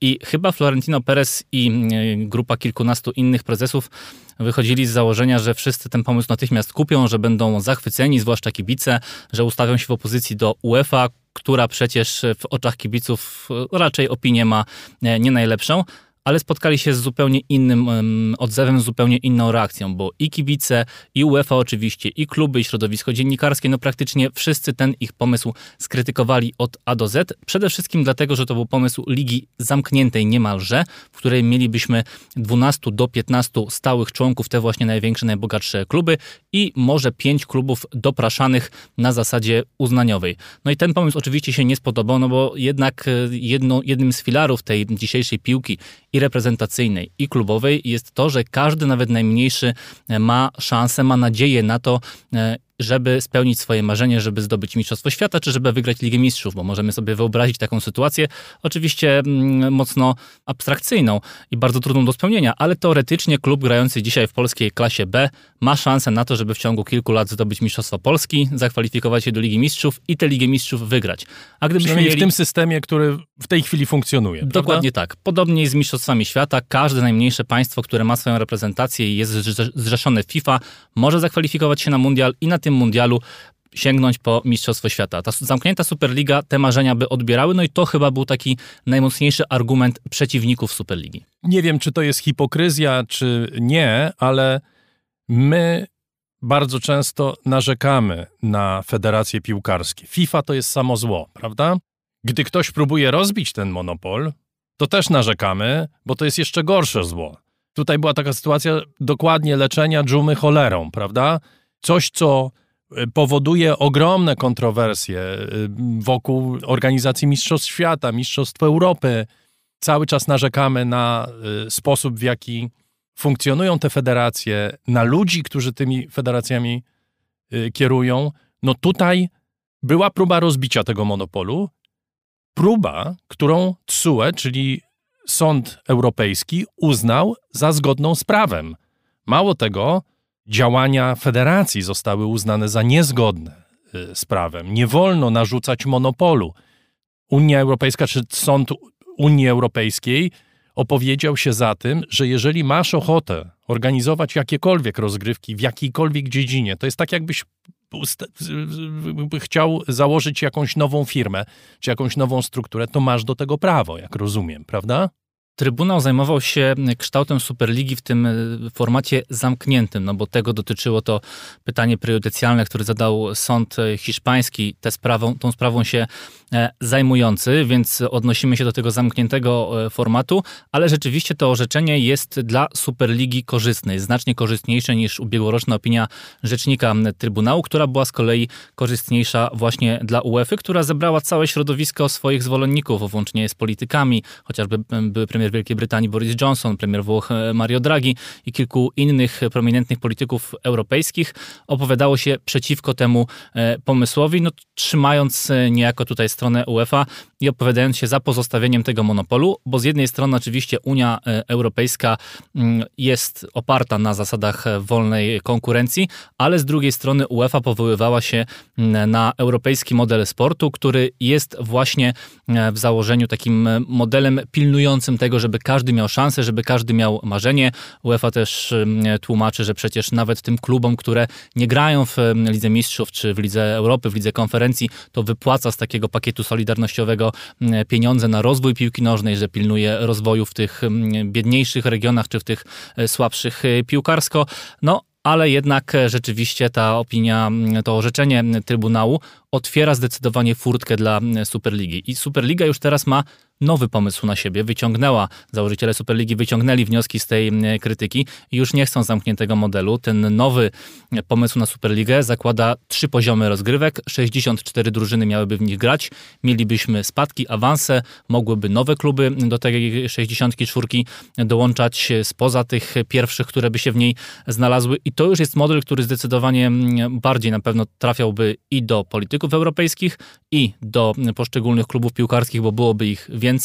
No i też pewnie do kibiców, bo nie mielibyśmy tylko kibiców tych największych klubów, ale i kibiców tych klubów średnich, może i tych słabszych, choć na tym etapie wciąż jest to dość mocno krytykowany pomysł, ale Florentino Perez absolutnie broni nie składa i zapowiada, że być może już w przyszłym roku będą próby uruchomienia Superligi w tym właśnie formacie. Nawet jeśli będzie się musiał dzielić pieniędzmi z większą ilością udziałowców, prawda? No, bo to nie będzie 12 drużyn, które i tak są bogate, tylko w tych 64 mogą rzeczywiście znaleźć się może nie drużyny z polskiej klasy B, no ale no, aż się boję powiedzieć, że z pierwszej ligi czy z ekstraklasy polskiej, ale z tych y, krajów, które generalnie rzadko trafiają do tego najwyższego poziomu rozgrywek, prawda? Z wyliczeń e, Pereza i z wyliczeń innych, które Superligą się zajmują, wynika, że te pieniądze, nawet jeśli by je dzielić na te 64 podmioty, i tak byłyby większe niż te, które teraz otrzymują z Ligi Mistrzów. Co w tym złego jest? To znaczy, nawet jeżeli zmierzamy ku takiej sytuacji, jak mamy na przykład w boksie, prawda, że mamy kilka federacji, które konkurują ze sobą albo w zasadzie funkcjonują obok siebie, być może upadek takich potęg jak y, FIFA czy UEFA, o których, jak wspomniałem wcześniej, mamy tylko złe opinie, być może niekoniecznie słusznie, ale tak jest, może to będzie dobre. Dlaczego nie? Florentino Perez przekonuje, że to będzie bardzo dobre i orędownicy Superligi przekonują, że to będzie e, znakomite dla, dla całej piłki nożnej i że wreszcie ta e, rachityczna UEFA, która się okopała właśnie w swojej złotej wieży i cały czas te pieniądze, które mogłyby zarabiać kluby w dużej mierze trafiają do, do kieszeni działaczy czy do skarbca e, UEFA, że to wszystko byłoby oczywiście lepsze, bo poza tym, że też mówią wprost, że chodzi o pieniądze, to mówią też, że kibice będą mieli lepszy produkt, że będą częściej mecze pomiędzy najlepszymi lepszymi zawodnikami, że tych meczów będzie więcej i tak dalej, i tak dalej. I ja myślę sobie, że ta konkurencja, która jeszcze nie istnieje, już jest dobra na etapie tej, że w ogóle o niej się mówi. Bo patrząc na ostatnie decyzje, kroki i zapowiedzi UEFA, widać, że rzeczywiście ona po raz pierwszy czuje się naciskana przez kogoś, kogo do tej pory nie było. Nie było nawet w jej otoczeniu i no, gdzieś tak spekulowało się medialnie, że takie rozgrywki może kiedyś powstaną, no ale to się na tych spekulacjach zatrzymywało. Tymczasem od przyszłego sezonu będziemy mieli już nową Ligę Mistrzów, do, dodane będą cztery nowe drużyny, tych meczów będzie więcej, większe też będą pieniądze do podziału.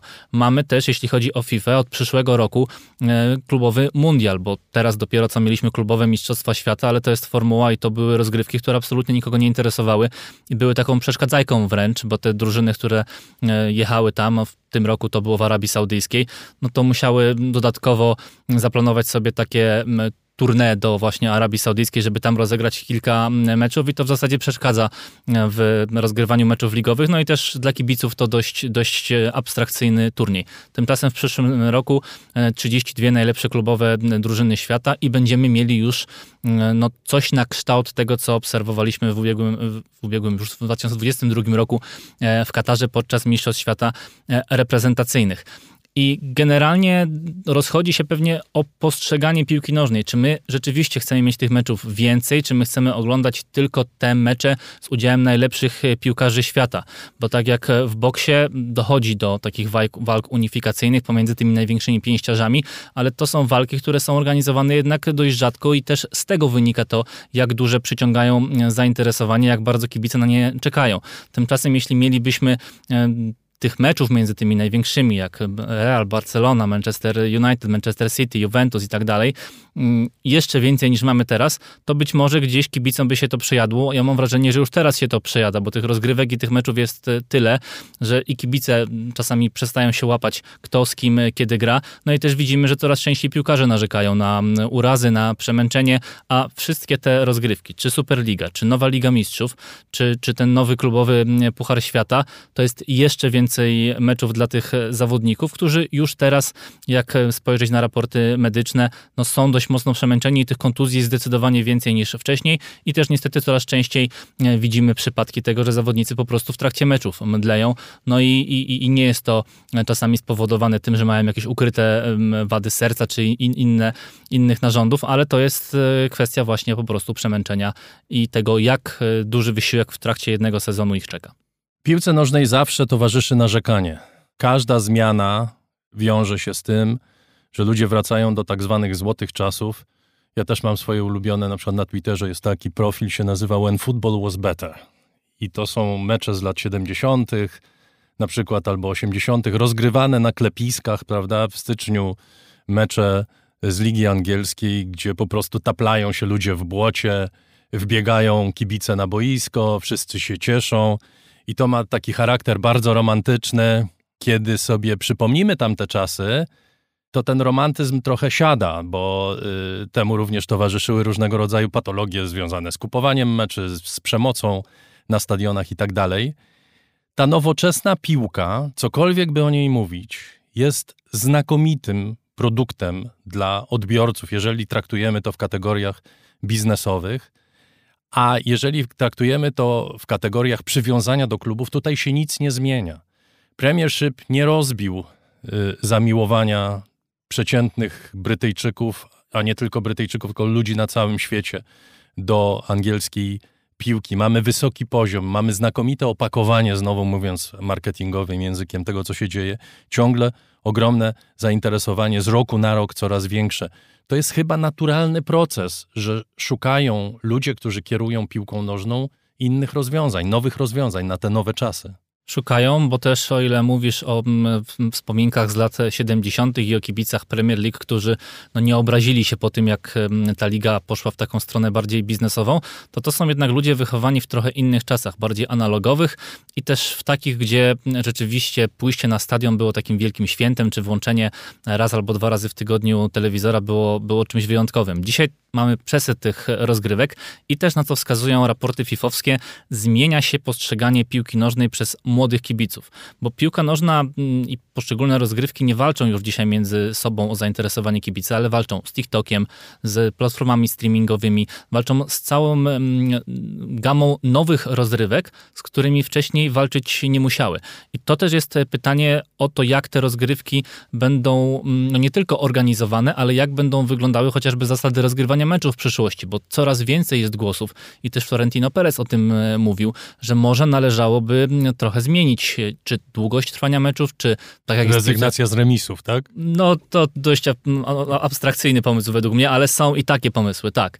No dużo jest takich pomysłów na to, jak to zmienić, no bo jeśli żyjemy w czasach, gdzie o uwagę człowieka, który ma w ręku smartfon, TikToku walczą filmiki i liczy się kilka sekund tego, żeby tę uwagę przyciągnąć, a tutaj mamy 90 minut, gdzie ten czas faktycznej gry jest 55 do 65 minut e, liczony, no to rzeczywiście trudno tego młodego człowieka przyzwyczajony do znacznie szybszego przemiału treści, e, czy w telewizji, czy, czy na smartfonie właśnie, czy na ekranie laptopa, przytrzymać i jego, i, i jego, uwagę, i jego uwagę wygrać, więc to też pewnie będzie pytanie nie o to, jakie rozgrywki, czy one będą między sobą konkurować, ale być może właśnie to będzie w ten sposób, że będą jedne rozgrywki, które będą na tych starych, romantycznych, tradycyjnych zasadach, a może obok będą inne rozgrywki, w których będą trochę inne zasady. Może będą krótsze, może będą, mm, będą mm, oparte właśnie o jakieś inne systemy punktowania czy nagradzania takiego sportowego.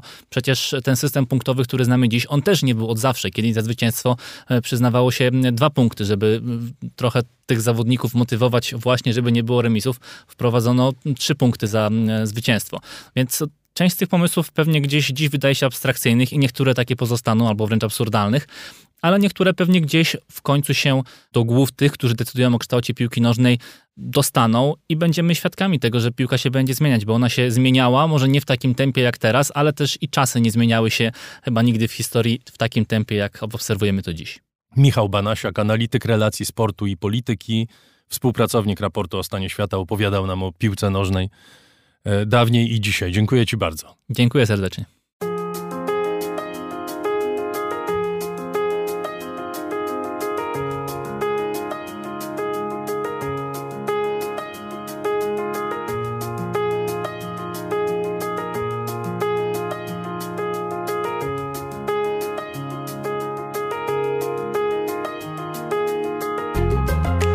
I to już prawie wszystko w tym wydaniu raportu o stanie świata.